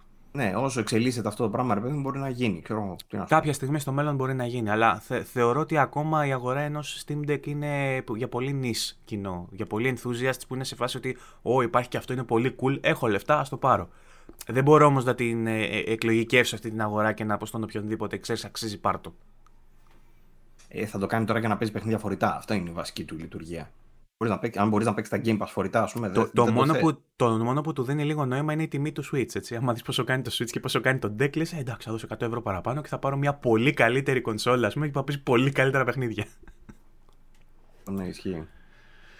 Anyway, να σε πάω τώρα στη δυσάρεστη είδηση που θέλω να σου πω πριν. Μάλιστα. Θυμάσαι εκείνη την εταιρεία που είχε βγάλει ένα indie που ψηφίστηκε top indie της χρονιάς, μας χάζεψε όλους, για χρόνια μιλούσαμε γι' αυτό και ακόμα το θυμόμαστε. Όταν, όταν σου λέω για indie που ε, επαναπροσδιορίσε το, τον όρο indie ας πούμε της σύγχρονης εποχής με επιτυχία χειροπιαστή, ε, αν σου εξαιρέσω το Hades, τι άλλο σκέφτεσαι; Το Braid, το Fez. Μην πας τόσο πίσω. Σε πρόσφατα που πήραν βραβεία, που ε, καταξιώθηκαν τώρα πρόσφατα. Immortality. Δεν ξέρω, μπορεί να κρατήσει πολύ ώρα αυτή η κουβέντα, για πες. Είναι πολλά τελικά. Άρα είναι σκηνή. Μιλάω για το Disco Elysium. Disco ναι, ναι, ναι. Elysium είχαμε. Όχ, γιατί; Η Zaum διαλύθηκε και θα σου, πω, θα σου πω γιατί διαλύθηκε. Θα το κάνω με τρόπο αστείο. Είναι καταθλιπτική είδηση, αλλά θα προσπαθήσω να το, να το ελαφρύνω λίγο. Πώς λέμε κουκουέ μουλού, μουλού κουκουέ; Ζάουμ Μουζουά. Η εταιρεία. Ε, να θυμίσω ότι αυτή... διασπαστήκανε για ιδεολογικούς λόγους, ε, αποχώρησαν involu, involu, χωρίς να θέλουν, involuntarily, involuntarily πώς λέγεται, ε, χωρίς να γουστάρουν. Ναι, ναι, ναι. Ε, γιατί δεν τα βρήκαν οι άνθρωποι ιδεολογικά και βγαίνει ο ένας ο τύπος που έχει μείνει πίσω ενώ φύγανε και οι τρεις οι άλλοι, η κοπέλα που λέγαμε ότι έχει γράψει τα κείμενα ο άλλος ο τύπος που έχει γράψει το, το βασικό σενάριο και ένας designer, ε, lead designer και έχει μείνει πίσω μόνο ένας ο οποίος λέει ότι Προφανώς δεν μπορεί να γίνει Disco Elysium 2 με αυτή τη σύσταση γιατί φύγανε τα βασικά μυαλά που γράφανε το Disco Elysium. Γιατί φύγανε, τους ρωτάνε και λένε: Κοιτάξτε να δείτε, λέει, εμείς λέει ως ε, Μας ξέρετε τι, τι πρεσβεύουμε, εννοώντα αυτοί, ξέρω εγώ, ότι έχουν μια ιδεολογία έτσι πιο αριστεριτζίδικη και πιο ε, της, ε, ξέρεις, της οργάνωσης μεν, αλλά σε πολύ μικρό επίπεδο, κατά του καπιταλιστικού μοντέλου, ξέρεις, του κεφαλαίου και από, που αποφασίζει το board και από κάτω εκτελούν οι designers, αυτοί προσπαθήσαν να έχουν ένα board, ας πούμε, που έχουν ίδιο λόγο όλοι. Δεν τα βρήκανε λοιπόν αυτοί, ε, σε βάσεις ε, συνεννόησης και αρχών, λένε, ε, τσακωθήκανε και σπάσανε. Και φύγανε οι τρεις, οι οποίοι λέει χωρίς να θέλουν φύγανε κιόλας. Απλά μπήκε μέσα προφανώς αυτός και τους είπε μπουλό. Ε, αλλά δεν έχουν πει ακριβώς τι έχει γίνει. Ούτε οι τρεις που φύγαν, ούτε ο ίδιος. Ο ίδιος γιατί επέλεξε αυτός ο ένας ε, που έχει μείνει πίσω να χρυσώσει το hub και να μην μπει, ξέρω εγώ, για παράδειγμα, με μαλάκας και δεν μπορώ να πω, ξέρω εγώ, τι έκανα. Και οι άλλοι τρεις για λόγους NDA λένε ότι δεν μπορούν να κάνουν disclose για ποιους λόγους ε, οδηγήθηκαν σε αυτό. Το θέμα είναι ότι τα τρία βασικά μυαλά πίσω από το Disco Elysium δεν είναι πια στη Zaum, ε, στην εταιρεία δηλαδή που το φτιάχνει. Κάτι που λεπταίνει πάρα πολύ τις πιθανότητες τελικά να δούμε το Disco Elysium 2, το οποίο έχει ανακοινωθεί ότι θα έρθει, έτσι. Το έχουν ανακοινώσει ότι βρίσκεται σε ανάπτυξη το Disco Elysium 2. Χαίστηκες. Αλλά ε, για, ε, δεν ακούγεσαι, έχει χαθεί ο ήχος σου, δεν ξέρω, ίσως από συνδέθηκαν. Ε, ε, Α, τώρα ακούγεσαι, τώρα ακούγεσαι, ναι. Ε, εγώ ε, πρέπει να πω ότι το Disco Elysium είναι από τα παιχνίδια που με έχουν επηρεάσει πιο πολύ από οποιοδήποτε άλλο παιχνίδι τα τελευταία χρόνια. Δηλαδή, μέσα στην τελευταία δεκαετία, ε, αν πρέπει να βγάλω Games for Impact που λένε νούμερο ένα για μένα μέσα στην τελευταία δεκαετία, είναι το Disco Elysium. Είναι το παιχνίδι που με έκανε να σκεφτώ πιο πολύ από όλα τα άλλα και ίσως με έκανε να νιώσω όχι περισσότερο από όλα, αλλά είναι στα top 5 παιχνίδια της δεκαετίας που με έκανα να νιώσω πράγματα. Ε, οπότε η, η, λύπη μου είναι απεριόριστη και η μέρα μου καταστράφηκε που λέει και ο άλλος με τα μπέργκερ στο YouTube. ε, είναι ένας τύπος, που, ένας τύπος που φοράει κουστούμι και έχει γλίτσα στο μαλλί που το έχει χωρίστρα και φοράει κάτι κοτλέ παλιά κουστούμια ενώ είναι 20 χρονών και πηγαίνεις στα drive-in του Burger King και του McDonald's και κάνει review σε burger. Και έχει, έχει ένα meme που έχει πάρει από το Burger King ένα καινούριο burger, το δοκιμάζει και λέει ε, οι, οι προσδοκίες μου ξέρω εγώ προδόθηκαν και η μέρα μου καταστράφηκε. My day is ruined. και μιλάει για τον burger. Ε, Κάπως έτσι νιώθω εγώ τώρα με, το, με αυτό το, την, την κλωτσιά στον κουβά με το γάλα, στην καλδάρα που λέει καλδάρα. Ο καλδάρας είναι, είναι τραγουδιστής. Ο κουβάς πώς λέγεται; Δεν ξέρω, Βαγγέλη. Δεν μπορείς να ακολουθήσεις τους συνειρμούς μου, Παύλο. Λυπάμαι γι' αυτό. Είμαι, είμαι μόνος μου σε αυτό. ε, anyway, κρίμα το Disco Elysium. Στεναχωρήθηκα ειλικρινά. Ε, ελπίζω τα παιδιά να τα ξαναβρούν. Κάπως έτσι γίνεται συνήθως με τους αριστερούς. Κάτι, κάτι θα γίνει και θα γίνει ένας συνασπισμός αργότερα. Θα έρθουν να μας βάλουν στα μνημόνια και μετά θα μας παρατήσουν. Τέτοια θα γίνει. Αλλά εντάξει.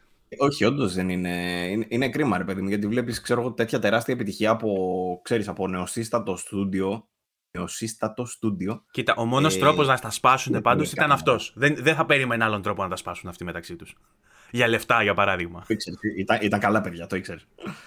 Ε, όχι, μωρέ, είναι. Τι να πω τώρα, για... ε, δεν μπορείς να μην το δικαιολογήσεις. Λες ότι σε τέτοια φάση, ρε παιδί μου, OK. Okay. Αλλά από την άλλη, όταν έχεις δημιουργήσει κάτι σαν και αυτό που έχεις δημιουργήσει και είναι η πρώτη σου επιτυχία και είναι τόσο μεγάλη επιτυχία και έχεις πάρει τα βραβεία τα, τα, τον πάτο σου. Δεν κοιτάς να κάνεις λίγο πέρα κάποια πράγματα ή θεωρείσαι πουλημένος μετά. Όχι, δεν θα πουλήσω την ιδεολογία μου, ας πούμε. Είναι και το παιχνίδι του μεταξύ σε τέτοιο ε, Είναι αυτό το παιχνίδι, αυτό σου λέω. Γι' αυτό λέω ότι δεν περίμενε άλλον τρόπο από αυτούς να καταστραφούν.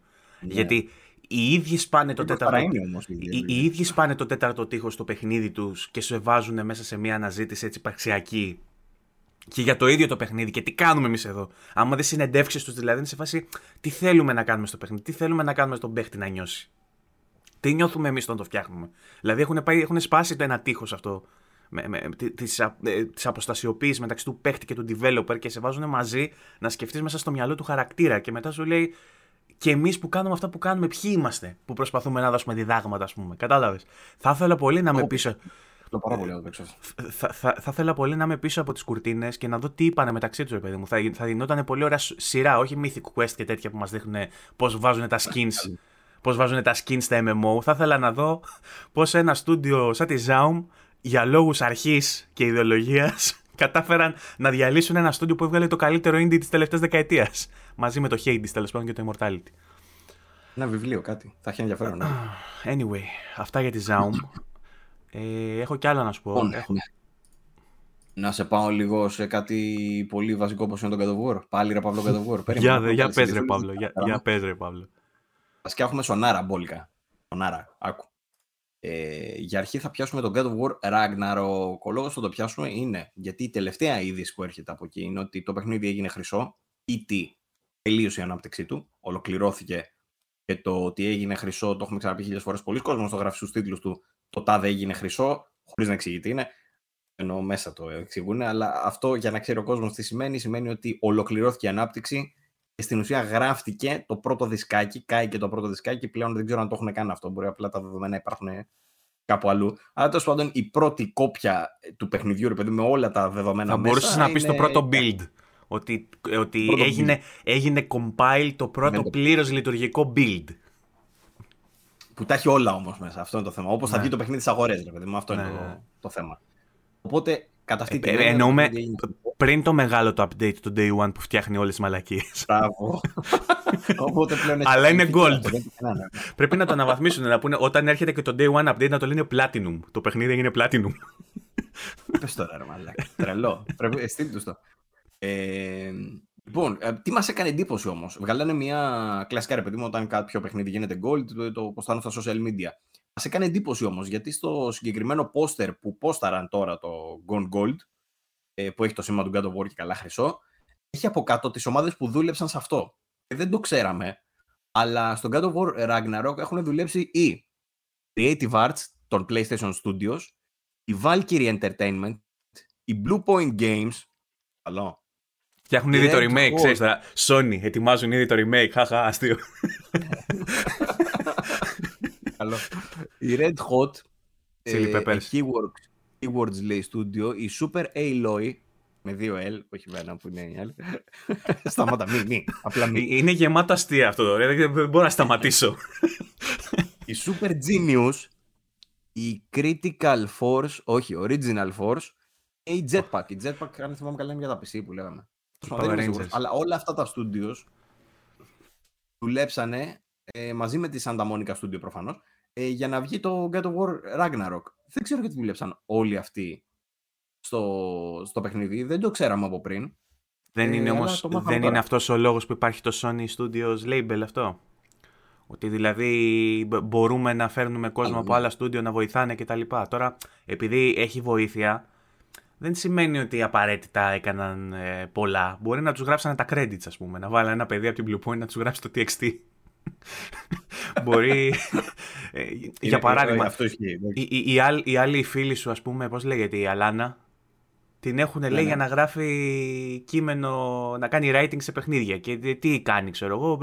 Για τα, για τα collectibles γράφει τα descriptions, ξέρω εγώ. Τι κάνει. Το ξέρεις τώρα εσύ αυτό. Ε, αφού έχει βγει και το έχει πήρε σε stream. Ότι γράφει. Ότι κάνει αυτό. Ναι, ότι γράφει κείμενα για το παιχνίδι μέσα, μικρά αποσπάσματα στο, στο ναι, παιχνίδι. Ναι, κείμενα για το, για το παιχνίδι σημαίνει ότι πάω και γράφω για τα τρόφις, ξέρω εγώ τέτοια. Ότι δηλαδή. πα... Κάνει στην άκρη Balrog, κάνει στην άκρη. Ποιος είναι αυτός που γίνεται τώρα, κάνει στην άκρη. Ήρθε η Αλάνα, θα, γράψει, θα γράψω τι θα πει ο κράτος και γράφει. Boy. Writing στο God of War ναι, δεν ξέρω αν πήραν την Αλάνα για να γράψει αυτό, αλλά δεν ξέρω τώρα αν την έχουν πάρει αυτό. Μπορεί φαντάζομαι να είναι μια ομάδα ρε παιδί μου σενάριογράφων και να, να λαμβάνει ο καθένας, ξέρεις. Δεν, δεν φαντάζομαι ότι όλοι αυτοί κάνανε κάτι πολύ σημαντικό, ρε φίλε. Απλά πιστεύω ότι μπορεί να κάνανε χαμαλοδουλειά, να τους βοήθησαν. Δεν γίνεται να βάλανε τόσο πολύ το χέρι τους. Δεν το πιστεύω. Εκτός αν ταυτόχρονα κάποια από αυτά τα στούντιο υποδηλώνουν πράγματα, όπως ας πούμε η Blue Point ότι φτιάχνουν όντω το remake, η άλλη εταιρεία ότι φτιάχνουν ήδη το PC Port, που αυτό είναι πολύ πιο πιθανό γιατί είχαμε και την είδηση ε, παραδοχή slash μέσα στη βδομάδα ότι τα παιχνίδια του PlayStation θα έρχονται στο PC λέει μέσα στον πρώτο χρόνο, μάλλον τουλάχιστον έναν χρόνο μετά την κυκλοφορία του στην κονσόλα. Ε, βγήκε και ένα πολύ ενδιαφέρον chart ας πούμε με τις κολοτούμπες βήμα-βήμα της Sony ότι ε, τα παιχνίδια μας δεν θα βγουν ποτέ στο PC, τα παιχνίδια μας θα βγαίνουν μετά από 5 χρόνια στο PC, τα παιχνίδια μας θα βγαίνουν μετά από 2 χρόνια στο PC, τα παιχνίδια μας θα βγαίνουν μετά από έναν χρόνο στο PC και υποθέτω ότι του χρόνου θα έρθει το revision που θα είναι τα παιχνίδια μας θα βγαίνουν τώρα στο PC. Πρώτα στο PC. ναι. Στο PlayStation 5 σε ένα χρόνο. Ναι. Ε, ναι, ε, Πάντως ήταν.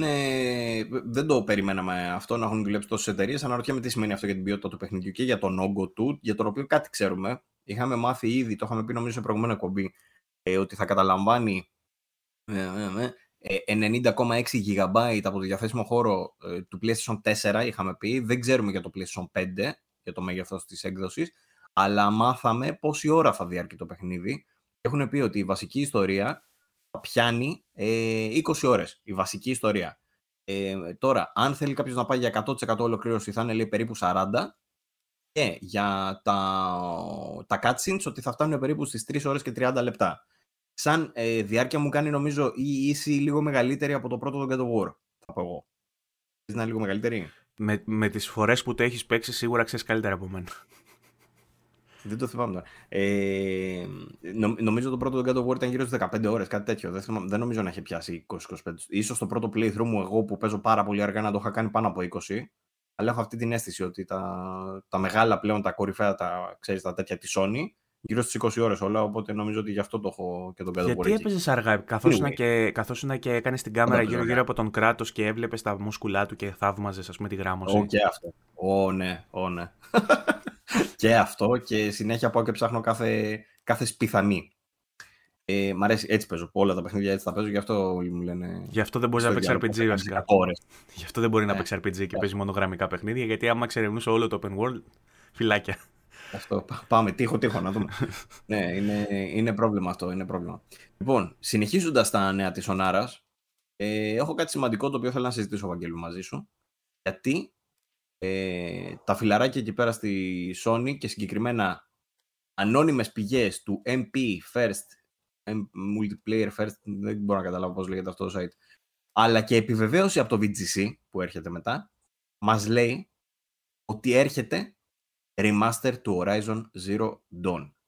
Τεράστιο θέμα, έχει γίνει πουτάνας και στο group μας. Και ανυπομονούσα να έρθει αυτή η ώρα να το συζητήσουμε για το group μας. Ε, και για να, πούμε, για να ξαναπιάσουμε το γνωστό θέμα που μας ε, ε, αλανίζει από τις αρχές αυτής της σεζόν με το πόσο κοστίζουν τα παιχνίδια και γιατί βάλατε 8 στο Last of Us Part 1 Αυτά, ο, ο φίλος ο Χοχλάκης τα βάζει αυτά. Πετάει καρφιά ο φίλος ο Χοχλάκης για σένα που βάζει οχτάρια στο The Last of Us και μετά έρχεται το, το Dead Space και λέει πόσο θα βάλεις στο Dead Space Παύλο; Θα πήγαινα και εκεί. Παύλο. με, με, αυτό, με αυτόν τον τόνο. Με αυτόν τον τόνο. Παύλο, έτσι είστε. Καταρχήν είσαι πάρα πολύ σπαστικός. Σταμάτα το αυτό που κάνεις. Κατά δεύτερον, θέλω να μου πεις πώς σου φαίνεται η ιδέα του Horizon Zero Dawn σαν remaster, όχι remake, στο PS5. Δεν ξέρουμε τι εννοούν remaster, έτσι. Μπορεί να είναι σαν το Last of Us Part 1 απλά να το ονομάσουν remaster τις βελτιώσεις. Δεν καταλαβαίνω γιατί χρειάζεται να, να, να το πούνε remaster και δεν βγάζουν απλά ένα update με uncapped ε, frame rate ας πούμε, VRR support και λίγο πιο πάνω το fidelity. Έχει δώσει ένα update. Έχει δώσει ένα update, ναι. Έχει στα 60. Αυτό. Δεν έχει κάτι ναι. άλλο.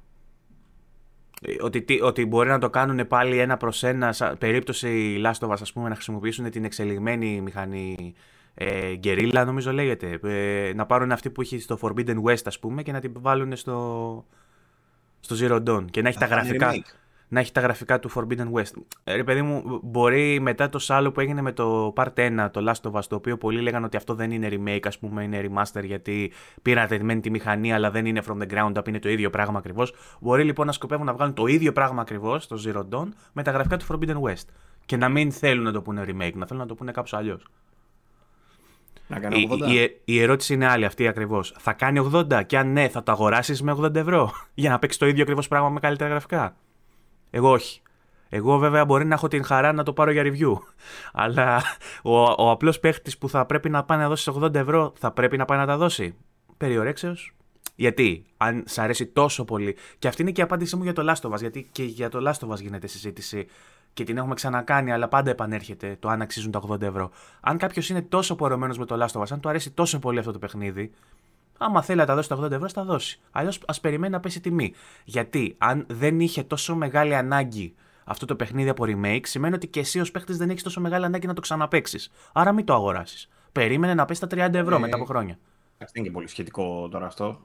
Δεν αποκλεί το ένα άλλο αυτό από αυτήν την άποψη το λέω. Τι Μπορεί εσύ να θες να παίζεις το Last of Us όλη την ώρα, κάθε μέρα. Ναι, okay. τα επόμενα πέντε χρόνια. Αν λοιπόν... μια καλύτερη έκδοση, γιατί να μην την παίξεις; Ωραία. Δώσε 80 ευρώ τότε. Άμα θες να παίξεις μια, μια έκδοση που δίνει τόσο λίγα πράγματα για τα λεφτά που ζητάει και εσύ είσαι τόσο πορωμένος που θες να παίξεις τώρα, δώσ' το. Αξίζει. Για σένα. Ναι. Είσαι τόσο πορωμένος που σου αξίζει να έχεις fan service. Σου αξίζει να έχεις το καλύτερο. Για σένα. Σου αξίζει. Στο Horizon όμως ισχύει το ίδιο. Γιατί αν το βάλουμε κάτω, μιλάμε τώρα για ένα. Γκρινιάζαμε για παιχνίδι του 12, πότε βγήκε το Last of Us το 1, το 11. Όταν βγήκε. Μ' αρέσει που ρωτάς εμένα για παιχνίδια που θα πρέπει να μου κάνεις μάθημα. 13. Το 13 είχε βγει. Πώς πώς μας φαίνεται όμως τώρα να πάρουμε το 22 ή το 23 παιχνίδι που είχε βγει το 17. Τι δουλειά μπορούν να του κάνουν, ρε φίλε; Το Horizon ακόμα και τώρα. Αν το βάλεις στο PS5, σου πέφτουν τα σαγόνια το ένα. Ναι, δε, όταν είδες το Forbidden West Forbidden West. Δεν σου πέσαν τα σαγόνια. Δεν είπες δεν είπες τι, θεαματική, τι θεαματική βελτίωση είναι αυτή σε σχέση με το πρώτο; Ωραία, το Forbidden West το έχουμε ξαναπεί. Κατά πάσα πιθανότητα αυτή τη στιγμή νομίζω είναι το. Το top next gen παιχνίδι. Ναι. Ωραία. Για, ε, αν μπορούν να το κάνουν εύκολα, γιατί να μην βγάλουν και το Zero Dawn με αυτά τα γραφικά; Ναι. Δεν θα είναι remake.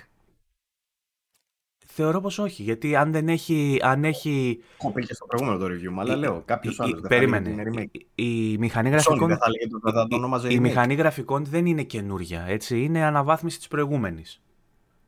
Mm-hmm. Είναι σαν, είναι, μπορεί να έχουν γίνει τόσες πολλές αλλαγές που να θεωρείται σαν να είναι καινούρια. Αλλά και πάλι είναι η ίδια μηχανή. Είναι η Guerrilla 2,0.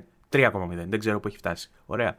Ε, αν δεν κάνουν καινούριο mock-up αν δεν προσθέσουν καινούριε αποστολές, ε, αν δεν βελτιώσουν κομμάτια του gameplay να βάλουν ξέρω εγώ και άλλα όπλα που είχε στο Forbidden West, που δεν θα είχε νόημα γιατί θα χαλάσει την ισορροπία του παιχνιδιού και δεν θα είναι πια το ίδιο παιχνίδι. Η μηχανή που τη λέω όλη την ώρα γκερίλα και γκερίλα, κάτι θα μου κολλαγένει. Η μηχανή που είχε πάρει και για τον Death Stranding, Death να θυμίσω. Ναι.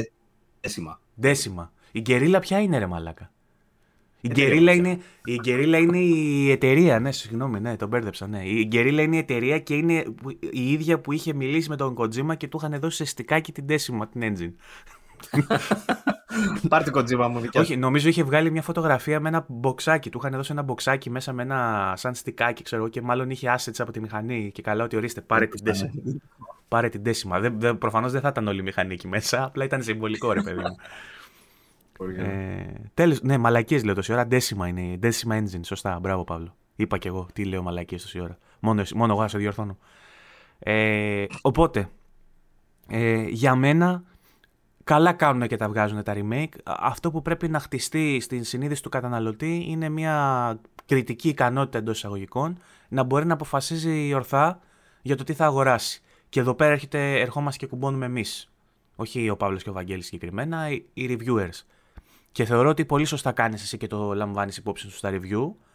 Ε, δεν το καταδικάζω ως διαδικασία γιατί υπάρχουν πολλά παιχνίδια τα οποία εγώ θα ήθελα να βλέπω remaster και remade ας πούμε και ας είναι πρόσφατα. Υπάρχουν πολλά που έχω στο μυαλό μου. Ε, που εγώ θα τα αγόραζα, θα έδινα και 80 και 90 θα έδινα ξέρω εγώ για να τα παίξω γιατί είμαι πορωμένος με το franchise τους. Ε, αλλά από εκεί και πέρα δεν σημαίνει ότι για το ευρύτερο κοινό δικαιολογείται ας πούμε, αυτή η υπερτιμολόγηση και ότι εμείς πρέπει να σιγοντάρουμε. Πρέπει να κρίνεται αυστηρά, αλλά εφόσον θέλουν να το βγάζουν εκεί έξω, καλά κάνουν και το βγάζουν. Ο κριτής αυτού πρέπει να γίνει για μένα το αγοραστικό κοινό. Πρέπει να διαμορφώσουμε συνειδήσεις που ξέρουν πότε κάτι είναι cash grab και να φαίνεται από τα νούμερα που κάνει το κάθε παιχνίδι ότι αυτό άξιζε ή δεν άξιζε και όχι επί της αρχής ας πούμε λόγω του ότι είναι remade γιατί κάθε περίπτωση είναι ξεχωριστή. Είναι άλλο να σου κάνουν remake, ας πούμε, ένα παιχνίδι που ήταν μπουρδέλο όταν βγήκε και έπρεπε να γίνει remake. Δηλαδή, αν γίνει ένα Bloodborne remake, θα χαρούμε όλοι γιατί ήταν μπουρδέλο όταν βγήκε. Frame pacing κατά, χαμηλή ανάλυση. Ε, στην αρχή νομίζω είχε και bugs και τέτοια, μετά τα φτιάξανε. Ε, δεν υπάρχει πουθενά ε, τέτοιο compatibility, ας πούμε, δεν μπορείς να παίξεις ούτε στο PC ούτε στις next gen, ας πούμε, με λίγο καλύτερη. Δηλαδή, έχει κάθε λόγο να βγει. Και άλλο είναι αυτό και άλλο να σου πούνε ένα παιχνίδι που βγήκε πρόπερση να στο κάνουν remaster και remake. Έχει διαφορά το remake από το remake και το remaster από το remaster και νομίζω ότι αυτό που το, το ορθότερο είναι να δημιουργήσει ο κόσμος έτσι μια συλλογική ε, αγοραστική συνείδηση που να κρίνει μόνος του ότι αυτό είναι για τον Μπούτσο ή αυτό δεν πρέπει να γίνεται. Αυτό. Ωραία, ε... ωραία, ωραία τα πες. Ε, εγώ θα σου πω για το, για το Zero Dawn ότι ναι, μεν το παιχνίδι αυτή τη στιγμή φαίνεται φανταστικό και είναι διαθέσιμο και με πολλές εκδόσεις και έχει δοθεί και ακόμα και τσάμπα, να θυμίσω. Οπότε όποιος ασχολείται έστω και λίγο με PlayStation και ήταν πέρσι ή πρόπερσι στο σπίτι του, το πήρε με το πρόγραμμα αυτό που είχαν βγάλει για το, τα τσάμπα τα παιχνίδια.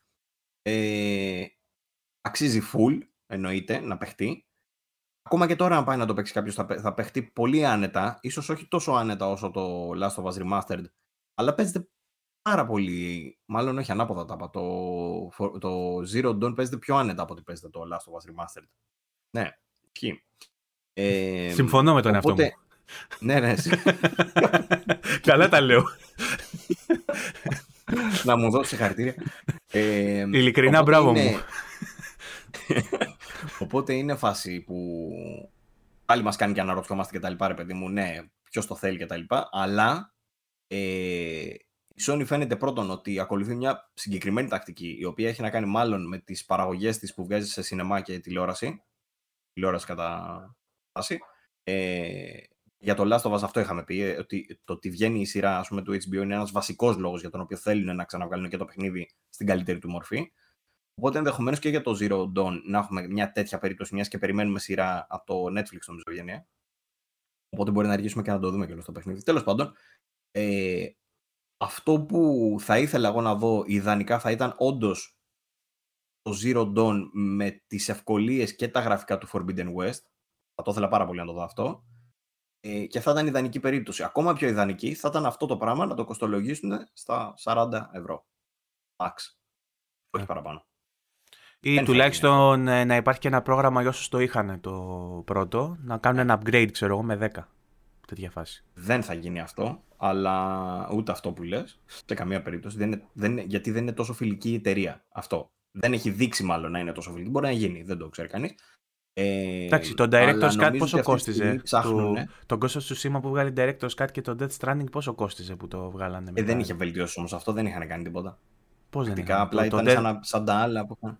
Το Death Stranding είχε με υψηλότερη ανάλυση, είχε uncapped, ε, όχι uncapped, είχε παραπάνω frame rate, είχε αποστολές καινούργιες. Είναι πράγματα που στα δίνει όμως με ένα update αυτά, κανονικά. Δηλαδή, άλλα παιχνίδια τα έχουν πάρει δωρεάν αυτά. Από αυτή την άποψη το λέω. Δεν είναι ότι σου κάνει ρετουσάρισμα ξέρω, σε γραφικά, σε φωτισμούς και σε τέτοια. Αυτή την άποψη το λέω. Τέλος πάντων, δεν ξέρουμε. Θα δούμε. Ε, αλλά θα ήθελα να το δω maximum στα 40 και αν ε, δεν θα γίνει, δεν το πιστεύω ότι θα γίνει, πιστεύω ότι θα το βγάλει και αυτό αν βγει με τη μορφή που λέμε θα είναι σαν το remake. Αλλά νομίζω ότι αυτή τη στιγμή η Sony τσεκάρει να δει πού την παίρνει και πού όχι για να μεγιστοποιήσει το κέρδος της. Δηλαδή αυτή τη στιγμή τρέχουν ρε παιδί μου, ξέρεις, ε, αλγόριθμους και τέτοια πράγματα για να τσεκάρουν πώς πήγαμε με το Part 1, τι περιμέναμε, τι έγινε, τι βγήκε, το οποίο βέβαια ε, έχουν βγει κάποια στοιχεία ναι. έτσι, ότι το αγόρασε αρκετός κόσμος. Ναι. Ε, εντάξει, στα, στη GFK ας πούμε, που το παρακολουθώ είναι εκτός ε, 20 αν δεν κάνω λάθος. Πλέον έχει πέσει δηλαδή πιο κάτω. Ε, αλλά δεν είναι ότι πήγε άσχημα. Δηλαδή δεν είναι ότι πήγε άπατο που θέλουν να το βγάλουν κάποιοι ότι πήγε άπατο. Ε, σίγουρα πούλησε. Αλλά πιστεύω αυτό, ότι η Sony αυτή τη στιγμή, ρε παιδί μου, ψάχνει να βρει ακριβώς που είναι το sweet spot, που είναι το σωστό το σημείο για να κεντράρει και με την τιμή και με τον τύπο του remake, παύλα, remaster που θέλει να βγάζει, ε, για να δει τέλος πάντων και τι είναι αυτό που θέλει περισσότερο κόσμος και πώς θα μεγιστοποιήσει και εκείνη τα κέρδη της. Νομίζω ότι το ψάχνουν αυτό το πράγμα αυτή τη στιγμή. Και το, αν βγάλουν και το Horizon σε αυτή τη φάση, σίγουρα θα τους βοηθήσει με περισσότερα δεδομένα για να το αναπτύξουν καλύτερα αυτό το πράγμα και να βγάζουν ας πούμε, περισσότερο τέτοιο. Τέλος πάντων. Ε, Αυτά και για το Horizon. Μπορούμε να το κλείσουμε το θέμα, αν και έχουμε πάρα πολλά σχόλια στο, γκρουπάκι όσον αφορά αυτό. Εντάξει, Μπορούμε να το κολλήσουμε όμως. Το κύριο beef ήταν σε φάση ότι ε, όταν, είναι για όταν είναι για παιχνίδια της Sony γκρινιάζεται, όταν το κάνει η Capcom με το Resident Evil για ναι. παράδειγμα ή η EA με το Dead Space, τότε όλα καλά. Που είπαμε, εγώ, ναι. εγώ ξαναλέω δεν ισχύει, δεν είναι το ίδιο, αλλά ε, αυτό που μένει είναι αυτό που είπαμε πριν, ότι άμα, αν κάποιος το χρειάζεται αυτό που βγαίνει, ας το αγοράζει. Δηλαδή, ε, ε, ελεύθερη είναι η αγορά να κάνει ο καθένας ό,τι γουστάρει, να βγάλει ε, κάθε εταιρεία ό,τι γουστάρει και από εκεί και πέρα κρίνει ο κόσμος. Αν αγοράζει ο κόσμος τέτοια πράγματα, αν στηρίζει δηλαδή το 80 ευρώ για ένα ίδιο παιχνίδι, θα το κάνουν όλοι. Θα παγιωθεί αυτή η τακτική. Δεν... Ε, μπορούμε να κολλήσουμε ταυτόχρονα και το Dead Space. Για να το συζητήσουμε λίγο και αυτό. Γιατί κάποιοι λένε ότι αυτό που λες τώρα, ότι γιατί λέτε και αυτό έτσι και για το άλλο αλλιώς. Ναι. Η αλήθεια ένα τρέιλερ για το Dead Space, δεν ξέρω αν το είδες. Μπράβο. Το είδα, βεβαίως το είδα. Πώς σου φάνηκε; Ε, πάρα πολύ ωραίο. Πάρα πολύ ωραίο. Ε, από την αρχή που έκραζα και έλεγα ότι ρε μου φαίνεται ίδιο. Γαμώ το, μάλλον θα πάρουμε ίδιο πράγμα. Ε, έχουν βγει κάποια στοιχεία τα οποία με έχουν κάνει να αναθαρίσω και να, να θεωρήσω ε, γιατί; Ε, βγήκαν ας πούμε οι βελτιώσεις λέει, που θα έχει. Μία από αυτές έχει να κάνει με το peeling system. Αυτό και μόνο του αξίζει. Θα καθαρίσει πατάτες. Ακριβώς. Ε, στην ουσία λέει ότι τα τέρατα θα έχουν στρώσεις πλέον. Δεν θα είναι ρε παιδί μου ένα τέτοιο, θα, θα μπορείς να τα ξεπετσιάζεις. Mm. Φανταστικό. Για horror game δεν είναι ότι πρέπει. Το λέω και, και καλά θα έχουν. Σαν τζιτζίκια θα έχουν το σέλ απ' έξω και θα τα, θα, τα, θα τα σφάζεις και θα βγαίνει από μέσα το η προνύμφη, ξέρω και θα έχει κι άλλο. όχι αυτό, αλλά λέω ότι θα είναι ρε παιδί μου άλλο στρώμα η, η σάρκα, άλλο στρώμα οι τένοντες και τα κόκαλα λέει, τα οποία θα σπάνε και θα θρηματίζονται λέει, σε shocking new ways. Είναι ένα νέο σύστημα τέλος πάντων αυτό που βλέπουμε. Αυτό από μόνο του είναι παραπάνω δουλειά από όσο είδαμε στο Last of Us Remake. Θέλω να πω είναι ένα νέο σύστημα, ρε φίλε. Και στο άλλο, τέλος πάντων, δεν θα ξαναγυρίσω όμως εκεί. δεν θα γίνω τοξικός. Ε, οπότε, ρε παιδί μου, αυτό και μόνο εμένα με έψησε. Τώρα έχουμε στην. Ε, το οποίο λέει θα ενισχύει και τη στρατηγική, ρε παιδί μου. Γιατί θα έχει, λέει, θα έχει, θα έχει δημιουργικούς τρόπους που θα μπορείς να χρησιμοποιήσει και τα όπλα και τις ικανότητές του, τις ικανότητες σου για να το κάνεις αυτό. Οπότε θα παίζει ρόλο και στο gameplay. Μετά λέει, υπάρχει ένα intensity director ε, οποίο δεν καταλαβαίνω τι είναι. Ε, λέει θα, θα αλλάζει δυναμικά ε, ο, πού και πώς εμφανίζονται οι necromorphs. Α, έλα ρε, δεν το είχα δει αυτό. Ε, ο Παύλος μαθαίνει στο περιβάλλον τέλος πάντων. ναι, ναι, ναι. Dynamically adjust what shows up in Isaac's path from necromorph spawns and how they choose to attack them. Δεν το κατάλαβα. Τέλος πάντων, ε, και τα, ε, θα έχει λέει επίπεδα stress τέλος πάντων τα οποία θα επηρεάζονται κάπως τα mental και emotional physical state. Καινούργιο στοιχείο και αυτό. Ε, υπάρχει Όταν επίσης... λες για straight και emotional, είσαι κάτι σαν το Fahrenheit, ξέρω εγώ, που είχε η άλλη κρίση πανικού και έπρεπε να κάνεις quick time events, ας πούμε, για να την ηρεμήσεις. Γαμάτο, γαμάτο. Το έχω ξεχάσει αυτό. Ε, δεν ξέρω αν θα είναι έτσι, αλλά λέω ότι θα έχει κάποιο σύστημα τέτοιου τύπου, ρε παιδί μου, για το τι σου εμφανίζεται και πόσο αγχωμένος εσύ, δεν ξέρω πώς θα λειτουργεί. Εγώ είμαι μονίμως ε, αγχωμένος, υποθέτω θα είμαι full σε αυτό, εντάξει. Μονίμως τα κόκκινα. Ε, θα υπάρχει λέει, ένα enhanced engineering fantasy, το οποίο είναι, ε, ενισχύουν από ό,τι καταλαβαίνω τον τρόπο που βελτιώνεις τα, τα συστήματά του. Ε, θα υπάρχει, α, και το βασικό, ας πούμε, το άλλο το θετικό, είναι ότι στο Isimura πλέον θα είναι όλα seamless και θα είναι και one cut. Όλο το, το είχαμε πει και στο προηγούμενο επεισόδιο αυτό, ότι θα είναι όλη η εμπειρία, ας πούμε, σε, σε μονόπλανο, θα, όπως είναι το God of War, δεν αλλάζει δηλαδή, δεν φεύγει η κάμερα να σου δείξει κάποια άλλη σκηνή για να ξανάρθει μετά εδώ πέρα. Στο, θα είσαι, θα είναι στο original παιχνίδι είχε cutscenes κανονικά, σταμάταγε δηλαδή και τέτοια. Το original είχε και cutscenes, νομίζω έφευγε και από το τέτοιο, αλλά το βασικό ήταν ότι ανάμεσα στα levels είχε loading, είχε τέτοια πράγματα. Δηλαδή έμπαινε στο τρένο, έδειχνε μετά άλλη οθόνη, μετά ξανά Τι σταθεράκια αυτή με, με, τα loading που πλέον έχει αλλάξει και όταν βλέπουμε παιχνίδι που τα έχει ακόμα μέσα. Μας ξέρεις που το έπαθα αυτό. Έπαιξα προχθές το demo του Harvestella στο Switch. Το οποίο είναι από τα, από τα πιο αναμενόμενα παιχνίδια και όντως έχει μέσα στοιχεία που το κάνουν πάρα πολύ, πάρα πολύ ωραίο RPG. Τι μου την έδωσε, πρώτον 25 FPS, δεύτερον 720p, τρίτον loading ε, screens κάθε. Θυμάσαι το Σενιού που έλεγε δύο ατάκες ο πρωταγωνιστής; Στο 3, Σενιού 3, το έχεις παίξει καθόλου; Έλεγε τρεις ατάκες ο πρωταγωνιστής, μαύρη οθόνη loading, τρεις ατάκες η πρωταγωνίστρια. Δηλαδή αντί να κάνει jump cut μεταξύ των ε, ε, πρωταγωνιστών, έχει loading screen. Και το Harvestella έχει loading screen σε κάθε γαμμένη σκηνή. Και λέω, Μαλάκα, πόσο έχω μάθει πλέον να μην έχω loading screens καθόλου; Και πόσο μου τη πάει να τα βλέπω; Οπότε νομίζω ότι όποιος έχει στο μυαλό του την original εμπειρία του Dead Space με τα loading screens και με αυτά που λες, όπως και με το Resident Evil να θυμίσω που άνοιγε την πόρτα, έβλεπες την πόρτα μπροστά σου να ανοίγει, μαύρο, loading και μετά, ξέρω. Και τώρα βλέπεις που είναι όλο το παιχνίδι μια γραμμή και στο Resident. Α, παίζω και Resident Evil στο από αυτό. Sorry, φεύγω από το ένα άλλο. Ε, ήρθε ο φίλος μου ο Γιώργος, ο Μαυράκης, και έφερε το Village ένα βράδυ. Μου λέει: Έλα να κάνουμε horror night. Μου λέει: Αλλά μόνοι μας, χωρίς να κάνουμε live. Και βάλαμε Village και το έχουμε φτάσει σχεδόν στη μέση. Δηλαδή είμαστε μετά την Δημητρέσκου ε, και το παίζουμε έχεις παρέα. αυτό, δεν το έχεις παίξει. Το είχα παίξει όχι όλο, το είχα παρατήσει μετά το κάστρο της Δημητρέσκου. Τώρα το πιάσαμε και το πάμε και μετά από εκεί. Α, ε, έλα, ρε. OLED, ακόμα και έχει ωραία πράγματα μετά. OLED pitch black το βράδυ και τέτοια, ξέρεις, έχει χαμός τώρα, δεν, δεν υπάρχει. Παίζω και... HDR. Τέλος πάντων, φτάσαμε εδώ γιατί έλεγα για τα loading screens ή με κάποιο τρόπο έφτασα στο Resident Evil. Ε, έλεγε ο Παύλος πριν λοιπόν για το Dead Space ότι είναι μονόπλανο και ότι δεν θα έχει loading screens. Κάτι άλλο έχεις μάθει για το Dead Space; Ε, αυτά μάθαμε. Ε, απλά αυτό που θέλω να πω εγώ είναι ότι από την πρώτη στιγμή που το είδα και έλεγα ότι μάλλον θα αναχρίαστο, μάλλον και αυτό δεν θα τέτοιο, το παιχνίδι θα έχει και αυτό 80 ευρώ. Όλα αυτά αποτρεπτικοί παράγοντες. Παρ' όλα αυτά, όσο περνάει ο καιρός και όσο βλέπουμε καινούργια βίντεο κτλ., φαίνεται να έχει γίνει δουλίτσα και καλή δουλίτσα. Και μάλιστα να υπενθυμίσω, εγώ που μου λύσω το αγαπημένο παιχνίδι είναι το Dead Space, αλλά δεν είναι, έπαιξα σχετικά πρόσφατα στο Xbox ε, Series X. Ε, τα έχει και στο Game Pass. Καλά και ναι, και ήταν εμπειρία, ρε παιδί μου, ανώτερη δηλαδή από αυτό που υπήρχε τότε στο 360 για παράδειγμα. Ε, οπότε, αυτό που έχω να πω είναι ότι το ένα είναι το καλύτερο παιχνίδι της σειράς. Είναι καλύτερο από το 2 και το 3. You have the right to remain silent, Παύλο. Περνάει ο... Λοιπόν. Περνάνε τα μπατσικά, δεν ξέρω, κάτι περνάει απ' έξω. Ναι, περνάει από τέτοιο. Ε, το ένα είναι μακράν το καλύτερο παιχνίδι της σειράς για μένα. Το 2 έγινε πιο action. Που λέγανε για το 3 ότι ήταν action. Για μένα από το 2 έγινε action. Και δεν μου άρεσε τόσο που είχε πάει σε αυτό το linear. Δηλαδή το πάμε τρενάκι και περνάμε από τη μία σκηνή στην επόμενη. Που έγινε Hollywood το 2. Το ένα δεν ήταν Hollywood. Το ένα ήταν ψάξιμο, εξερεύνηση, ε, σκοτάδια. Πολλά σκοτάδια έχουν πει. Αλλά θέλω να πω ήταν σε μια βάση, ρε παιδί μου, διαστημική που ήσουν εκεί πέρα και ήταν, είναι τελείως διαφορετική η αίσθηση με το 2 και με το 3.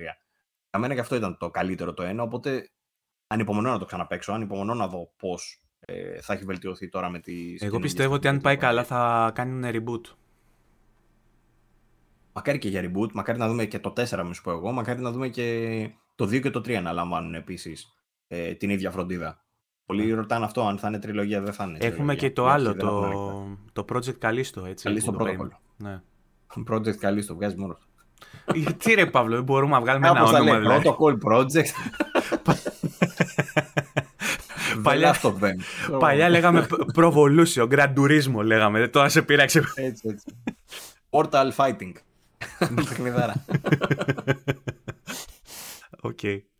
Λοιπόν, για το Callisto Protocol πάντως που λες, βγήκε και για αυτό μια ειδησούλα που λέει ότι θα έχει διάρκεια 12 με 14 ώρες. Αυτό ήθελα να σου πω γι' αυτό. Είναι μέσα στο Δεκέμβριο αυτό, 2 Δεκεμβρίου. Το Dead Space βγαίνει 27 Μέχρι τα Χριστούγεννα είμαστε πίτα, έτσι. Κάθε μισό μήνα θα έχει παιχνιδάρα. Ναι, ναι, ναι, ακριβώς έτσι. Ε, και μάλιστα λέει η διάρκεια αυτή του 12-14 ώρες είναι χωρίς να Ψάξεις. Ε, αποκλίνετε από το μονοπάτι. Το... Χωρίς να είσαι Παύλος δηλαδή. Να κοιτάς κάτω από τα σεντόνια. Ναι. Και...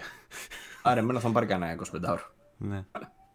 Ωραία. Λοιπόν. Μιας και λες για horror, να σου πω ότι το Dying Light 2 μπήκε στο PS Plus Premium στο Trials. Μπορείς να παίξεις 3 ώρες αν θες να το δοκιμάσεις. Έλα ρε. Οπότε επειδή είναι ένα παιχνίδι που ξεκίνησε λίγο παράξενα, είχε λίγο rocky start ας πούμε, αλλά μετά σώθηκε και θεωρείται καλό παιχνίδι το Dying Light. Όποιος θέλει να το δοκιμάσει για να δει αν μα ψήνεται, Dying Light να θυμίσω, τα ζόμπι σε κυνηγάνε, κοιτάς πίσω και είναι στο σβέρκο σου αυτά που δεν μπορεί ο Βαγγέλης. Ε, και τώρα έχουν βάλει στο 2 και parkour που πηδάς από πολυκατοικία σε πολυκατοικία και σκάς μέσα σε ένα διαμέρισμα, ξέρω εγώ, σκοτεινό και σου πετάγονται τα ζόμπι. Φοβερά πράγματα, πάρα πολύ ωραίο. Ε, διάβασα σήμερα ότι μπήκε για τους ε, κατόχους του Plus Premium ε, trial έκδοση τριών, τριών ωρών και τρέχει και μια έκπτωση λέει, για την Deluxe Edition. Να πούμε σε αυτό το σημείο ότι ακόμα δεν έχουν ανακοινωθεί. Έχουμε 10 του μηνός και ακόμα δεν έχουν ανακοινωθεί τα παιχνίδια που θα μπουν στο Extra και το Premium για αυτό το μήνα. Ε, ούτε, ούτε rumors έχουμε. Ούτε rumors έχουμε, ναι. αλλά δεν αποκλείεται μέχρι το βράδυ που θα βγει το επεισόδιο να έχουν βγει αυτά. Γιατί συνήθως έτσι Δευτέρα Τρίτη βγαίνουν, ας πούμε. Να μας okay. πείτε κιόλας πώς σας φαίνεται στα σχόλια το ότι κάνουμε τελικά Δευτέρα βράδυ έτσι και θα αλλάξουμε κτλ. Για μας είναι βάλω... τεράστια έλαγη αυτή. Θα το βάλω και πρεμιέρα, οπότε θα μας βάλουν και σχόλια live. Μπορείς να μπει και εσύ yeah, Παύλο καμιά πρεμιέρα να μιλά. Δηλαδή, μην κάτσει και πει God of War συνέχεια. Πάμε στη δουλειά τώρα. Στο τι δουλειά. Τι, τη δουλειά τα κάνεις, δηλαδή, θα δουλεύεις. Σιγά. Λοιπόν. Ε, τώρα, να σου πω, μιας και περάσαμε από EA πριν και είπαμε Α, για. Από Horizon βγήκε επίσης ένα report ότι, θα, ότι βγαίνει και Horizon multiplayer παιχνίδι. Το ξέραμε αυτό. Ναι, το έχουμε ξαναπεί. Σωστά. Ε, επειδή περάσαμε με το Dead Space από EA, να πούμε ότι έγινε η επίσημη αποκάλυψη του Need for Speed Unbound. Το οποίο είχαμε πει σε αυτό εδώ το podcast τα πρώτη-πρώτη από τότε που είχε υπήρξε πληροφορία στην αρχή του έτους ότι περιμένουμε να δούμε στο τέλος της χρονιάς Need for Speed Unbound και πέφτουμε μέσα και σε αυτό. Όχι εμείς, τα leaks αυτά που μπαίνουμε και τα διαβάζουμε στα ξένα site. Ε, και το Need for Speed Unbound θα κυκλοφορήσει στις 2 Δεκέμβρη, αν δεν κάνω λάθος. Δεκέμβρη είπε, αλλά νομίζω στις 2 Δεκέμβρη. Ε, έκαναν και ένα teaser next πολύ... Gen. Μόνο next gen. Μόνο next gen. Υπήρξε μια φήμη ότι θα είναι και, Υπήρξε μια φήμη ότι θα είναι και last, αλλά απορρίφθηκε. Το, το διαψεύσανε. Ε, έπαιξε για λίγες ώρες στο ίντερνετ, δηλαδή μια φήμη ότι παίζει να το δούμε το Unbound και στο PS4 δεν θα το δούμε στο PS4. Ε, θα έρθει το Δεκέμβρη, θα έχει πολύ έντονα άνιμε στοιχεία, δηλαδή θα έχει ρεαλιστικά γραφικά με τα αυτοκίνητα, αλεκαπνοί που θα βγαίνουν, θα είναι σαν σκιτσαρισμένοι στο χέρι, οι πρωταγωνιστές ας πούμε που θα παίζουν τους ρόλους είναι σαν άνιμε φτιαγμένοι χαρακτήρες ε, κτλ. Ε, φαίνεται αρκετά underground, έχει μπάτσους που πολλοί λένε ότι είναι πολύ σημαντικό αυτό να σε κυνηγάνε οι μπάτσοι στους δρόμους, γιατί σε πολλά Need for Speed αυτό ήταν είτε ε, μετριασμένο έτσι λίγο πιο toned down ας πούμε είτε απουσίαζε γιατί κάποια κιόλας ήταν μόνος σε πίστα αυτό θα έχει κανονικά μπατσαρία, θα σε κυνηγάνε εκεί πέρα που θα κάνεις τα καγκουριλίκια και θα σου έρχονται από πίσω και θα σου κολλάνε. Νιώθει αλυταρία. Θα σου ανάβουν τα φώτα εκεί πέρα, εσύ θα βάζεις βολάνι τέρμα και θα φεύγεις, ξέρω τέτοια φάση. λοιπόν. Δεν νομίζω να έχει βολάνι μέσα από το παιχνίδι. Θα βάλεις εσύ, γιατί όχι. Δε, αφού δεν έχει integration Spotify το PlayStation και το Xbox. Έχει θα βάζεις εσύ στο Spotify να παίζει βολάνι, θα κλείνει το slider της μουσικής του παιχνιδιού που θα έχει μέσα και ρόκια, ζαπ και κάτι τέτοια. Ποιος τα θέλει αυτά; Βολάνη, ε, Κωστόπουλος, ε, Ζαζόπουλος και άλλα τέτοια που ακούμε εδώ στο περιστέρι και το Εγάλο. Δεν θα έχει μαλακή. Για τις προτάσεις. Έτσι. Αυτά εντωμεταξύ μου να τα ακούσω 50 χρόνια που είπα τώρα, αλλά μου ήρθανε. Αυτά έτσι μου έρχονται συνερμικά. Έχουν αλλάξει λίγο οι εποχές, αλλά ναι. ναι, ναι. Στην υγεία της αχάριστης. Ε, Τέλος πάντων, αρκετά ενδιαφέρον. Εγώ γουστάρω, έχω ψηθεί full για Unbound. Θέλω να το δω. Μου αρέσει αυτό. Αυτή η πινελιά που άνιμε μου αρέσει μέσα στο Need Speed. Δεν φαίνεται ναι. άσχημο. Και εμένα μου αρέσει που κάναν κάτι διαφορετικό, ας πούμε. Το γεγονός ότι είναι και μόνο next gen πιστεύω θα βοηθήσει την EA να τυζάρει περισσότερο τις ε, ικανότητες της νέας γενιάς επιτέλους. Γιατί το, το hit, ας πούμε, για παράδειγμα, εγώ το βρήκα λίγο παροχημένο, ας πούμε, αλήθεια τεχνικά. Ε, δεν, μου, δεν με εντυπωσίασε τόσο πολύ και το αναμένουμε έτσι πολύ σύντομα, ουσιαστικά σε δύο μήνες βγαίνει, θα δούμε αν έχει και καμιά beta ή κανένα demo ας πούμε γουστάρουμε. Και ό,τι παραπάνω... Α, οι κάτοχοι του Game Pass Ultimate mm. έχουν τη δυνατότητα να το παίξουν νομίζω από τις 29 Νοέμβρη. Ναι, τώρα πάντων λίγο νωρίτερα. Το ίδιο υποθέτω και για όσους έχουν το EA Play στο PlayStation. Γιατί και στο FIFA έτσι έγινε. Δηλαδή είχα βάλει με ένα ευρώ το trial και έπαιξα FIFA νωρίτερα. Λογικά ναι. Mm. Λογικά ναι. Ωραία. Ε, τώρα, ε, σου έχω, θα σου πω βασικά για το Crash Bandicoot αρχικά, το οποίο το είχαμε ψηλά αναφέρει στο προηγούμενο. Δεν έχουμε πάρα πολύ χρόνο, έτσι. Ναι, ναι, τελειώνω. Πάρα πολύ τελειώνω, Παύλο, τελειώνω. Αυτό ακούστηκε λάθος. Ε, κάποιοι YouTubers, ένα συγκεκριμένα που είδα εγώ, ε, που, που ασχολούνται με Crash Bandicoot, ε, λάβανε ε, ένα μποξάκι, ας πούμε, ένα, ένα κουτί με θεματικά πράγματα για τον Crash που τους ενημέρωνε για κάποια πράγματα, ένα εκ των οποίων ότι το Crash Bandicoot 4 It's About, ε, it's about Time ε, έρχεται στο Steam, ενώ μέχρι πρώτη ήταν μόνο στο Battle.net νομίζω πως λέγεται αυτό της Activision το store. Ε, και μπορείτε πλέον να το παίξετε και στο Steam ε, από τις 18 Οκτωβρίου.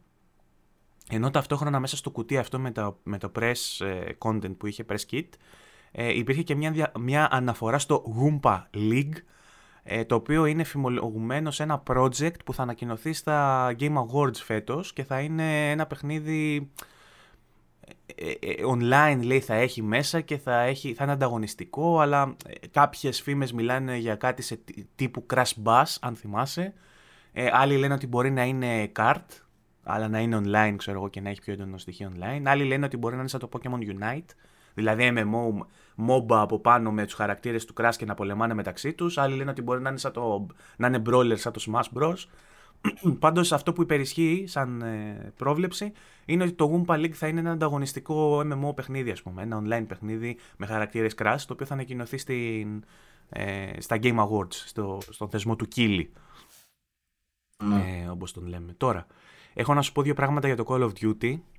Ε, Το ένα είναι, εντάξει προφανώς το περιμένουμε στα άμεσα να κυκλοφορήσει και είμαστε super duper ενθουσιασμένοι και οι δύο. Το περιμένω Μπορεί και περισσότερο από τον God of War. Εγώ full. Έχω τρελαθεί αυτή τη στιγμή. Ε, δεν Μιλάμε Hogwarts, God of War. Ε, τα δύο τα horror που είπαμε. Dead Space και καλή στο Protocol. Ο... Call of Duty. Call of Duty. Ε, Hogwarts, το ξανά. Το ξανά, δύο φορές το Hogwarts γαμάει. Είναι παιχνίδια ρε φίλε, τα οποία... Τα... Α, και το βασικό το οποίο εγώ τώρα έχω φτάσει στα ύψη, στα... δηλαδή τερματίζω. Ε... Όταν λέω τερματίζω εννοώ έχω φτάσει... Τελειώνω. Gotham Knights. Γιατί έχουν βγει και τα previews, έχω διαβάσει διάφορα, είδα την trophy list. Έχω πάρει μια πάρα πολύ καλή εικόνα για το παιχνίδι και ανυπομονώ full για να το mm. στα χέρια μου κι αυτό. Είναι όλα μέσα σε μια ε, περίοδο, ρε φίλε, δύο μηνών, ξέρω εγώ. Ναι, ισχύει. Τέλος πάντων, ε, Call of Duty το έχουμε ψηλά. Περιμένω το campaign του να γαμίσει. Ε, και επίσης, ε, σου έχω μία είδηση για το Call of Duty λοιπόν, ότι θα πάρει DLC το campaign του. Το οποίο θα το περιμένουμε, θα περιμένουμε να το πάρουμε, λέει, σύμφωνα με φήμες, ε, κοντά στο, 2000, στο τέλος του 2023 μαζί με maps που θα βγουν για το online. Θα βγάλουν δηλαδή ένα expansion τύπου που θα έχει και άλλες πίστες για το online και, άλλα, και άλλα maps για το online και άλλα mods, δεν ξέρω τι θα είναι. Συν ένα campaign DLC που θα συνεχίσει την ιστορία του, του campaign έτσι όπως θα τη δεις στο αρχικό παιχνίδι. Ε, η, μία, η μία φήμη είναι αυτή ε, και μετά υπάρχει και ένα leak που λέει ε, για το επόμενο Call of Duty το οποίο θα είναι της Treyarch ε, θα το αναπτύξει μαζί με την Raven Software σύμφωνα με φήμες. Ε, η οποία λέει Raven είχε κάνει το Cold War, σωστά; Η Raven, ούτε που θυμάμαι. Ναι. Μόνη της δεν νομίζω να έχει πάρει κανένα η Raven. Μπορεί να έχει δουλέψει εκεί, ναι, εντάξει. OK. Okay. Ναι, τέλος πάντων, ε, πάει για 2024 αυτό και το επόμενο θα είναι τη Treyarch το παιχνίδι σε συνεργασία με τη Raven. Οπότε 2024 θα μπορείς να περιμένεις επόμενο Call of Duty. Λοιπόν, και ε, τέλος, ε, ήθελα να σου πω για ένα site που έβγαλε η Microsoft που το ανέβασε στο news.microsoft.com slash Activision Blizzard ε, Acquisition. Ναι. Accusation. Acquisition. Κατηγορία για την άλλη. Ναι. Ε, στο οποίο έχουν βγάλει ένα μπροσούρ, έτσι, ένα σαν φυλάδιο, που εξηγούν στον κόσμο ποια είναι τα προνόμια της εξαγοράς Activision από το Xbox. Νομίζω ότι αναγκαστήκαν Ηλία να το κάνουν αυτό για νομικούς λόγους. OK. Okay. Πάντως υπάρχει ένα page πλέον που κάνει ξέπλυμα στο, στην εξαγορά, προσπαθεί να δικαιολογήσει το γιατί έγινε η εξαγορά, να χρυσώσει το χάπι και να, μας, και να μας πείσει ότι γίνεται για καλό. Ε, σύμφωνα με αυτό το site λοιπόν, κάτσε να το δείξω και στην οθόνη, ε, τα benefits αφορούν ε, τους παίκτες, γιατί θα μπορούν λέει, να παίξουν περισσότερα παιχνίδια σε περισσότερες πλατφόρμες με αυτόν τον τρόπο. Ε, θα δώσει επιλογές για το πώς μπορεί ο κόσμος και πού να αγοράζει τα παιχνίδια του ε, και για το 95% των παικτών που παίζουν σε κινητά θα, θα έχουν τη δυνατότητα να παίξουν και σε κινητό. Είναι σαν να χτυπάνε τη Sony επειδή δεν έχει σε κινητά game streaming και σου λένε ότι σε εμάς θα παίζεις και μέσω κινητού. Που αφορά, έχουμε ένα 95% των παικτών που παίζουν σε κινητό. Ό,τι να είναι. Ε, μετά έχουμε ε, προνόμια για τους creators, οι οποίοι λέει θα έχουν ε, περισσότερους τρόπους να φέρουν στο προσκήνιο τα παιχνίδια τους, γιατί θα υπάρχει μεγαλύτερο κοινό, μεγαλ, περισσότερος κόσμος για να τα, να τα βγάλουν. Ε, μεγαλύτερο εισόδημα, revenue, και περισσότερες ευκαιρίες ε, στο marketplace, στην αγορά, γιατί θα, έχουν, ας πούμε, την, θα, θα αξιοποιούν την ανταγωνιστικότητα μεταξύ των storefronts. Ε, Επίσης λέει flexibility στο, στα paying systems, στο πώς δηλαδή θα μπορούν να λαμβάνουν χρήματα ε, προφανώς επειδή η Microsoft εφαρμόζει και άλλους τρόπους πληρωμής ας πούμε έξτρα και, και αυτά. Και μετά λέει τέλος benefits for the gaming industry, δηλαδή τα προνόμια για το gaming industry, για την βιομηχανία του gaming συνολικότερα, ε, γιατί θα υπάρχει λέει μεγαλύτερος ανταγωνισμός στο κομμάτι του mobile ε, όπου πολλοί παίχτες λέει dominate. Εκεί πέρα είναι αγορά που κυριαρχεί ας πούμε το mobile, οπότε εμείς που έχουμε mobile θα βοηθήσουμε μέσω της εξαγοράς της Activision Blizzard. Άδικο ε, έχει, δεν έχει. Ε, Μεγαλύτερος ανταγωνισμός λέει για το traditional, για το παραδοσιακό gaming, όπου η Sony και η Nintendo θα παραμείνουν μεγαλύτεροι. Το έχουν βάλει σε μπροσούρα αυτό. Έχουν βάλει στην ανακοίνωση. Greater, greater competition in traditional gaming, where Sony and Nintendo will remain the biggest. Τους λέω στα παιδιά, γράφτε είδηση, μην είστε μαλακέ. Βάλτε επίσημο, η Microsoft παραδέχεται την ήττα της. Η Microsoft παραδέχεται την ανωτερότητα της Sony και της Nintendo. Ναι. Αυτή είναι μια στιγμή παραφροσύνης. λοιπόν, ε, emphasis on positive workspace culture and increased local inventions for Microsoft and students and creative ecosystems. Εδώ πέρα προσπαθεί να χτυπήσει στο ότι ήταν τοξικό το περιβάλλον στην Activision και ότι εμείς επειδή είμαστε Microsoft, Microsoft αφού, θα δώσουμε έμφαση στο να κάνουμε μια πολύ πιο θετικό, ε, να δώσουμε ένα πολύ πιο θετικό πρόσημο, ένα vibe έτσι θετικό στο, στο χώρο εργασίας, λέει και στην κουλτούρα ε, του, της βιομηχανίας και, του, και των local investments. Oh, τι, είναι αυτά, τι είναι αυτά που διαβάζουμε. Τέλος, έχει και κάτι ψηλολόγια παρακάτω και ένα βιντεάκι, δεν τα διαβάζω αυτά. Τι ζούμε ρε Παύλο, τι ζούμε. Ωραία πραγματάκια. Ωραία. Ε, μακάρι, άντε να τελειώνουμε με την εξαγορά όμως, λέω τώρα. Κουράστηκες. Να τραβήξει. Ε, μα, θα μπουν mm. τα Call of Duty. Call of Duty. Ε, εγώ στείλει ένα βιντεάκι, δεν ξέρω να το δες. Όχι, θα το δω τώρα, για πες. Είναι ναι. από ένα παιχνίδι που λέγεται Asterigos Cares of the Stars. Μην το βάλεις πολύ να παίξει, είναι του IGN, μην μας κλείσουν. Asterigos. Α μας κλείσουν, τους προκαλώ. Ε, θέλω κάποια, να, να δείξεις λιγάκι κάποια πλάνα που έχει λίγο παρακάτω, τα οποία φαίνεται, λες και το παιχνίδι είναι το Immortals Phoenix Rising, με καλύτερα γραφικά. είναι πιο ενδιαφέρον βασικά. Ε, και αυτό σχετικό, ε, αν είναι καλύτερα. Όχι, ε, εμένα φάνηκε πάρα πολύ ωραίο. Και τα εφέ του και τα, οι, οι χαρακτήρες έτσι όπως είναι σχεδιασμένοι και τα animations, όλα μου φαίνονται πάρα πολύ ωραία. Πάρα πολύ όμορφο. Okay. Ε, πολύ ενδιαφέρον. Φαίνεται να έχει να κάνει κάτι με, με αρχαία ελληνική μυθολογία τέλος πάντων. Ε, και θα είναι action RPG, έτσι. Η Hilda είναι η πρωταγωνίστρια. Δεν ακούγεται πολύ ελληνικό το όνομα, αλλά τέλος πάντων δεν ξέρω τώρα.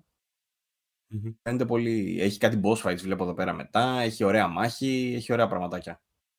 Αυτό ήθελα να σου πω γιατί μου το στείλε πριν λίγο ο Μάνος και το είδα και λέω αυτό θα μπορεί να φανεί ενδιαφέρον σε κάποιον. Πού τα βρίσκει λοιπόν, ο Μάνος, ρε γάμο, το έχει κάτι παιχνίδια που λένε Μάνος πάνω. ναι, αυτό που δεν τα ξέρει κανένας άλλος. Ναι, και, και τα ξέρει μόνο ο Μάνος. λοιπόν, πρωτού κλείσουμε, να σου πω ε, για δύο-τρία πολύ σύντομα τέτοια. Πρώτον, ε, έχει βγει beta για Street Fighter 6 και έχει character creation μέσα και είναι αδιανόητο, είναι καταπληκτικό είναι αδιανόητο. Είναι, είναι φανταστικό. Μπορεί να το παίξει ο καθένας. Όχι, δεν μπορεί να το. Έκαναν κλειστή beta. Ε, παίζει να κάνω και ανοιχτή μετά, δεν είμαι σίγουρος. Αλλά το συγκεκριμένο μπορείς να φτιάξεις ξέρω, το χαρακτήρα να έχει κάτι τεράστια χέρια και από κάτω ποδαράκια καλαμάκια. Έχει κάτι τέτοια σκηνικά. Okay. Οπότε έχουν βγει όλα τα site και στο Twitter και έχουν ξεσκιστεί να φτιάχνουν τέρατα. να φτιάχνουν, ξέρεις, χαρακτήρες, παιδί Για ένα τύπο, ο οποίος είναι με κοτσιδάκια πολύ κοντός, κοντό σορτσάκι ε, και μουστάκα τέτοια, ξέρω εγώ. Ε, φοβερό, είναι πάρα πολύ ωραίο. Έναν άλλο που έχει κάτι μπουτιανά, αλλά χεράκια από πάνω, καλαμάκια. Είναι πάρα πολύ ωραίο. Ε, κάποιοι λένε, και τώρα κράζουν και λένε ότι ίσως θα πρέπει να βάλουν κάποιους περιορισμούς, ρε παιδί μου, στο character creation, να μην φτιάχνεις τέτοιο πράγμα, πώς θα παλέψεις με αυτόν. Αλλά από την άλλη είναι τόσο customizable, ας πούμε. Μου κάνει εντύπωση για τα hitboxes. Φανταστικούς χαρακτήρες. Για τα hitboxes μου κάνει εντύπωση. Δηλαδή, άμα ο άλλος ναι. έχει μια κεφάλα τεράστια, μία, άμα έχει ένα μικρό κεφαλάκι, τον πετυχαίνεις με το μικρό κεφαλάκι όταν πάει να κλωτσίσεις, εσύ. Δεν το έχουν υπολογίσει τώρα, ποιος ξέρει. Αλλά φαίνεται πάρα πολύ ωραίο. Ε, σε άλλα νέα θέλω να σου πω ότι η Bethesda επιβεβαίωσε ότι το Deathloop ανήκει στο σύμπαν των Dishonored και είναι λέει ένα μέλλον που θα είναι στον κόσμο του Dishonored. Δεν είναι spoiler αυτό γιατί δεν έχει καμία σχέση τόσο άλλο στο παιχνίδι. Αλλά από ό,τι φαίνεται. Η, η Bethesda διαφωνεί μαζί σου ότι δεν έχει καμία σχέση. Ε, αλλά τουλάχιστον εγώ που μισώ τα Dishonored καταλαβαίνω γιατί δεν μου άρεσε το Deathloop τώρα. το κόσμο φταίει, δεν φταίει η Bethesda και Arcane. Ναι, ρε. Αυτό ήταν το πρόβλημα, το βασικό. Και έχω άλλο ένα τελευταίο να σου πω ότι εμφανίστηκε jailbreak για PS5. Ναι, αυτό το άκουσα. Απλά νόμιζα ότι θα με μαλώσεις άμα το πω, γι' αυτό δεν το είπα. Όχι, όχι, θα το κλείσω εκεί. Σαν είδηση πρέπει να το αναφέρουμε. Ε, βγήκε, και soft, βγήκε και system update, software update που φημολογουμένω ε, κλείνει την τρύπα. Δηλαδή, άμα το κάνεις το update, μετά δεν μπορείς να το σπάσεις. Ε, βέβαια, το jailbreak δουλεύει σε παλιότερη έκδοση έτσι κι αλλιώς και να μην έχεις κάνει το update. Οπότε, όποιος μπαίνει online το έχει χάσει το τρένο, έτσι κι αλλιώς ήδη. Όσοι κρατήσανε τις κονσόλες κλειστές στα κουτιά τους, ίσως είχαν μια ευκαιρία να το κάνουν jailbreak. Δεν ξέρω κατά πόσο αξίζει πλέον. Γιατί. Και το λέω, σε ένας, το λέω σε ένας άνθρωπος που παλιότερα ήμουν έτσι ευθαρσός, το λέω, ήμουνα μέσα στα, ε, στα, στο, στην πειρατική σκηνή και γούσταρα. Πλέον, ε, το, έτσι όπως λέει και ο Παύλος που έχουν όλα online, σου χαλάνε τα μισά πράγματα άμα προσπαθήσεις να μπεις με jailbreak. Οπότε, ε, Δυστυχώς βέβαια. Δεν ανέβαζε παιχνίδια και τέτοια. Δεν είναι Όχι, δεν τα έκανα διαμοιρασμό. Από τα, τα, τα απολάμβανα όμως. Ε, προσωπική κατανάλωση, μικροπροσότητες ναρκωτικών και τέτοια. ε, ναι, κοίτα. Ε, εφόσον ε, έχει συρρυκνωθεί η πειρατεία στο κομμάτι, θα, σε αυτό το κομμάτι των κονσολών, γιατί είναι πολύ πιο δύσκολα προσβάσιμη και δεν, με το Always Online δεν γίνεται, ε, όλοι αυτοί που λέγανε ότι η πειρατεία βλάπτει ξέρω εγώ, το gaming και ότι γι' αυτό δεν έχει έσοδα επειδή όλοι παίζουν πειρατικά κτλ. διαψεύδονται γιατί θα έπρεπε να έχουν πέσει τιμέ να την ανεβαίνουν. Τώρα που δεν υπάρχει πειρατεία, ας πούμε, ή έχει έτσι, πέσει η πειρατεία, αλλά όπως φαίνεται ο πληθωρισμός δεν καταλαβαίνει από πειρατεία. Άλλα πράγματα το επηρεάζουν και το gaming ανεβαίνει για άλλους λόγους. Ε, Μιας και είπαμε τώρα γι' αυτό και πες για PlayStation, να σου πω ότι διάβασα και μια είδηση ότι η Sony ε, έχει στο πρόγραμμά της να βγάλει 2 εκατομμύρια units από VR2 ε, στην αρχή του έτους. Ε, και επίσης ε, μαθαίνουμε ότι τον τελευταίο καιρό έχει βελτιωθεί πολύ κατάσταση με τα stock ε, στα PlayStation 5 και σύντομα θα ε, ευελπιστούν μάλλον στη Sony ότι σύντομα θα μπορεί κάποιος να βρει και στα ράφια δεν θα είναι μόνο με παραγγελίες, ας πούμε. Θα μπορείς να πας και στο, στον Κοτσόβολο και στο Public και στο πλαίσιο και να βρεις το, στο RAF PlayStation 5 για να το πάρει για φύγεις. Ε, δεν ξέρω τι ισχύει με το Xbox βέβαια, γιατί από ό,τι μου λένε είναι πολύ δύσκολο να βρεις Series X πλέον. Έλα Ε, βλέπω κόσμο που αγοράζει. Απλά πολλοί μου λένε που λένε πήρα Series X, μου λένε δυσκολεύτηκα να βρω και πήρα και παράγγειλα και δεν είχε και το ένα και το άλλο. Οπότε, και εσύ μου πες τώρα για τα ακουστικά. Οπότε ένα, υπάρχει ένα θέμα με το stock στα games ε, και στο, στα video games, στα περιφερειακά, στις κονσόλες γενικότερα, απλά ε, υπάρχουν σημάδια ανάκαμψης. Τουλάχιστον ε, αυτό μαθαίνουμε από, για το PlayStation σίγουρα. Ε, αυτά. Δεν έχω άλλο νέο να σου πω, Παύλο. Δεν ξέρω αν εσύ έχεις κάτι ρέστα. Όχι. Ε, θέλω να κλείσουμε λιγάκι για να σε, και να σε ρωτήσω για τη γνώμη σου για το ε, τρέιλερ της νέας ταινίας Super Mario Bros. Ε, με αφήνει παγερά διάφορο όπως με άφησε και το Sonic και δεν το έχω δει το Sonic. Παγερά διάφορο. Παγερά διάφορο. Πες μου εσύ τη γνώμη σου καλύτερα. Ο Chris Pratt πώς σου φάνηκε; Ο Chris Pratt στο Guardians of the Galaxy μου φάνηκε μια χαρά. Υπήρχε μια συμπάθεια για τη μούρη του μέχρι που κατάλαβα ότι είναι λίγο redneck και ότι οι απόψεις που εκφράζει στα social media είναι λίγο για τον Μπούτσο. Οπότε τον αντιπάθησα λίγο. Έλα ρε. Ναι, είναι λίγο, είναι, είναι λίγο incel. Αλλά εντάξει, Klein. Δεν, δεν μου λέει κάτι ο ηθοποιό. Είδα το τρέιλερ παρόλα αυτά, ξέρω γιατί με ρωτάς. Για να σου πω αν συμφωνώ ή όχι με το ότι ο Super Mario δεν έχει ιταλική προφορά και ψηλή φωνή. Δεν με νοιάζει καθόλου. Αν είναι δηλαδή καλή ταινία, δεν θα με νοιάζει καθόλου που ο Μάριο δεν λέει It's a me, Mario. Δεν με νοιάζει. Μπορείς δηλαδή να το πει και, ωραίος, ωραίος. να το πει και σε τον Καζατζίδη, άμα θέλει. ναι, ε, άμα ακούτε εδώ, εγώ θα σας κάνω τη φωνή. Έχει cast πάντως σοβαρό, έχει Jack Black μέσα, γιατί ο Jack Black θες να μου πεις δηλαδή ότι είναι ο Bowser φτιστό. Όταν ήσουν μικρός και έβλεπες τον Bowser. Πάρα πολύ ο Jack Black. Ναι, ρε, και εμένα μου αρέσει στο School of Rock και στο Peak of Destiny και σε αυτά. Μια χαρά. Και σαν Bowser, μάλιστα. Αλλά, ε, και σαν Kung Fu πάντα.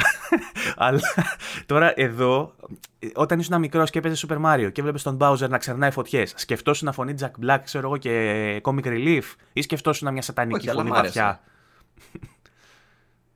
Αυτό που είδα στο τρέιλερ μ' άρεσε γιατί έχει πάρει έτσι μπάσα φωνή ο Jack Black. Είναι και πολύ εκφραστικός τύπος, ρε παιδί μου, γενικά. Ναι. Οπότε ναι. του έδωσε κάτι του χαρακτήρα. Από την άλλη, ο Πρατ, ο οποίος εντάξει δεν είναι για κανένα τέρας τοπίας, γενικά μιλώντας, ε, φαίνεται ότι εδώ πέρα ξενέρωσα περισσότερο γιατί είχε βγει πιο πριν. Είχε πει μια τάκα, θα κάνω την καλύτερη δουλειά μου και ό,τι μπορώ καλύτερο για να αποδώσω το Μάριο έτσι και έτσι. Βγαίνει και ακούς τον Chris Pratt απλά. Λέει κάτι, ξέρω, Α, πάμε εδώ πέρα στον κόσμο. Αυτό. Ε, σαν να ακούς τον Παύλο, ξέρω, να μιλάει σαν Παύλος. Ε, είδα ένα βιντεάκι που έχει πάρει ένα στο τρέιλερ και το έχει, έχει αντικαταστήσει όλα τα lines του Chris Pratt με, από το παιχνίδι. Και κάνει Αυτά που κάνει ο Μάριο. και, φεύγει και λέει Let's go! Και, και, και που φεύγει. Θα το διασκέδαζα σίγουρα περισσότερο με τέτοια φωνή. Μπορούμε να κάνουμε. Ότι για full feature ταινία θα ήταν κουραστικό αυτό. Μπορούμε να πάρουμε εμείς το τρέιλερ. Επειδή μου είπες ότι σ' αρέσει όπως κάνει τον Μάριο, να πάρουμε εμείς το τρέιλερ και να κάνουμε ένα voice over. Ψήσου. Να κάνεις εσύ τον Bowser ή την Beach, άμα θες, δεν έχω πρόβλημα. Και να κάνω εγώ το. Τον Toad. Ο Toad ωραίος επίσης. Τον ωραίο. Τόσο αν είχε πλάκα. Σαν, σαν τρέιλερ επίσης μ' άρεσε. Γενικά δηλαδή σαν ε, ψήθηκα και από το εικαστικό το στυλ μ' άρεσε πάρα πολύ, πολύ όμορφο. Ε, και ο κόλλος του Μάριο. Θα πει κάποιος γιατί αναφέρει ο Παύλος τον κόλλο του Μάριο. Είναι φουσκωτός για σένα; Είναι αρκετά φουσκωτός για σένα; Αυτό. Είχε βγει κόσμος, αν έχετε το Θεό σας, και πα, ε, α, α, τσακωνόταν με άλλους στο Twitter γιατί ο κόλλος του Μάριο είναι ξεφούσκωτος. Πεσμένος. Γιατί ε. γέρασε; Τι να κάνουμε; Αν είναι δυνατό, ρε ε, η Nintendo. Δεν είχα τέτοια προβλήματα, μ' άρεσε το τρέλιο. Ανακοίνωσε και την σύσταση studio ε, animation επισήμως που δεν υπήρχε. Nintendo Animation ε, τέτοιο. Studio. πολύ ωραία. Οπότε μπορεί να δούμε είτε συνέχεια είτε να δούμε και άλλα πράγματα. Εγώ θα περίμενα να δω πιο μικρά πράγματα. Δηλαδή να βγάλουν σειρά με τη Ubisoft, ξέρω εγώ, τα Rabbids ε, μαζί με τον Mario. Ή να βγάλουν. Ε, τι ας πω τώρα. Ε, τους έχω ικανούς να βγάλουν και Animal Crossing τους έχω ικανούς να βγάλουν σε, σε, σειρά. Και να είναι ε, spin-off του μικρό μου πόνι. Είναι, είναι ιδέες τώρα εσύ. Ναι, και, και ξέρω και ποιος θα πάει να αγοράσει και μεμοραμπίλια στο Bite Me. Μόλις βγει αυτό. Δεν ξέρω. OK. Okay. Λοιπόν, αυτά. Κλείνουμε. Ε, ναι. Ωραία. Λοιπόν, να ευχαριστήσουμε τον κόσμο που μας, ε, συνεχίζει να μας στηρίζει, ελπίζουμε, και στις βραδινές μας ώρες. Θα δω πώς θα πάνε τα νούμερα, τσογλάνια, και θα επιστρέψω να σας πω. ε, να υπενθυμίσω να ότι μπορείτε... ναι. Κοίτα, ξέρω ότι υπάρχει κόσμος που τον βγάλαμε από τις συνήθειές του, έτσι, γιατί είχε μάθει να μας ακούει πρωί. Ωστόσο, ε, εξηγήσαμε τους λόγους και στο προηγούμενο podcast και στο poll της ψηφοφορίας γιατί το κάναμε ο κόσμος έδειξε να καταλαβαίνει και ψήφισε κιόλας ναι, αλλάξτε το. Οι περισσότεροι, κατά πλειοψηφία δηλαδή, ψήφισαν. Ήταν και σημαντικά περισσότεροι. Ναι, αλήθεια, γι αυτό δεν, δεν, δεν ήταν ελληνικού κοινοβουλίου δηλαδή με 30%, ήταν ένα ηχηρό 80%. Ήταν ένα δημοψήφισμα Πούτιν, ας πούμε. Ήταν τέτοιο τύπο. Ναι, με δημοκρατικές διαδικασίες. ναι. Ε, οπότε θα το δοκιμάσουμε. Αν δούμε ότι πάει τόσο χάλια, ρε παιδί μου, και υποφέρεται τόσο πολύ, θα το ξανασκεφτούμε. Απλά για την ώρα θα, το, θα πορευτούμε έτσι. Υποφέρεται. Όχι, ναι. όχι, γιατί μου βγάλε το και έχω, ε, Καλά, μπες στο πώ να δεις αντιδράσεις από κάτω. Αφού είναι drama queens όλοι, ρε μαλάκα. Όλοι drama queens. ο, πώς τον λένε, ο, ο Τσαμπίρα μπήκε και ήταν σαν το μη με το παιδάκι που κοπανιέται. Σε φάση τι θα κάνω εγώ το πρωί στη δουλειά. Ξέρω ότι πολλοί θα τους ξενήσει, ρε παιδί μου. Απλά δείτε τη θετική πλευρά του νομίσματος, ότι τώρα που είναι βράδυ μπορούμε στις πρεμιέρες να συμμετέχουμε πιο ενεργά και μπορούμε κάποια από τα podcast να τα κάνουμε και live. Δηλαδή να πούμε για παράδειγμα την επόμενη Δευτέρα θα είμαστε live αντί για κονσέρβα και να έχουμε και μια επαφή μαζί σας που δεν μπορεί να γίνει πρωί. Γιατί έχω ξαναεξηγώ ότι όταν ε, βγαίνει πρωί, προποθέτει ότι εμείς το έχουμε γυρίσει μία από τις προηγούμενες μέρες σε τυχαίες ώρες που έχουμε προλάβει να το χώσουμε στο πρόγραμμά μας. Τώρα με αυτόν τον τρόπο είναι και πιο φρέσκια η δισογραφία και υπάρχει και πιθανότητα να βγούμε live κάποια φορά, οπότε θα είμαστε και πιο έτσι σε με καλύτερη επαφή μεταξύ μας. Λοιπόν, υπενθυμίζω στο Spotify μπορείτε να μας ακούτε κονσέρβα, ε, Google Podcast, Apple Podcast, Μπορείτε, αν θέλετε να ενισχύσετε την προσπάθεια του καναλιού, να συμμετέχετε στο κανάλι ε, με τη συνδρομή, τη μηνιαία που είναι, κοστίζει γύρω στα 2 ευρώ. Ε, έχουμε βάλει και PayPal στο. Παύλο να θυμηθείς να τα αλλάξεις. Έχουμε βάλει και PayPal στο, στο page του κάθε φορά στο YouTube, ε, πάνω δεξιά στο κανάλι. Όποιος θέλει να βοηθήσει, εννοείται optional αυτό τελείως, δεν απαιτούμε τίποτα. Ε, και φυσικά VG24 Gaming Community στο Facebook. Μπείτε στο γκρουπάκι όσοι δεν έχετε μπει ακόμα, που οι περισσότεροι ξέρω ότι το κάνετε. Έχετε μπει δηλαδή ε, όπου γίνονται όλες οι γαμάτες συζητήσεις που φέρνουν την ε, θεματολογία της εκπομπής. Αυτά από εμάς. Ε, σας ευχόμαστε ένα καλό υπόλοιπο. Καληνύχτα πρέπει να λέμε πλέον, εφόσον βγαίνουμε βράδυ. Ε, καλή εβδομάδα, μιας και είναι Δευτέρα και πάμε για Τρίτη. Ε, και θα τα πούμε την επόμενη Δευτέρα. Παύλο μου, σε ευχαριστώ πολύ. Εγώ ευχαριστώ. Γεια χαρά. Τα πάμε.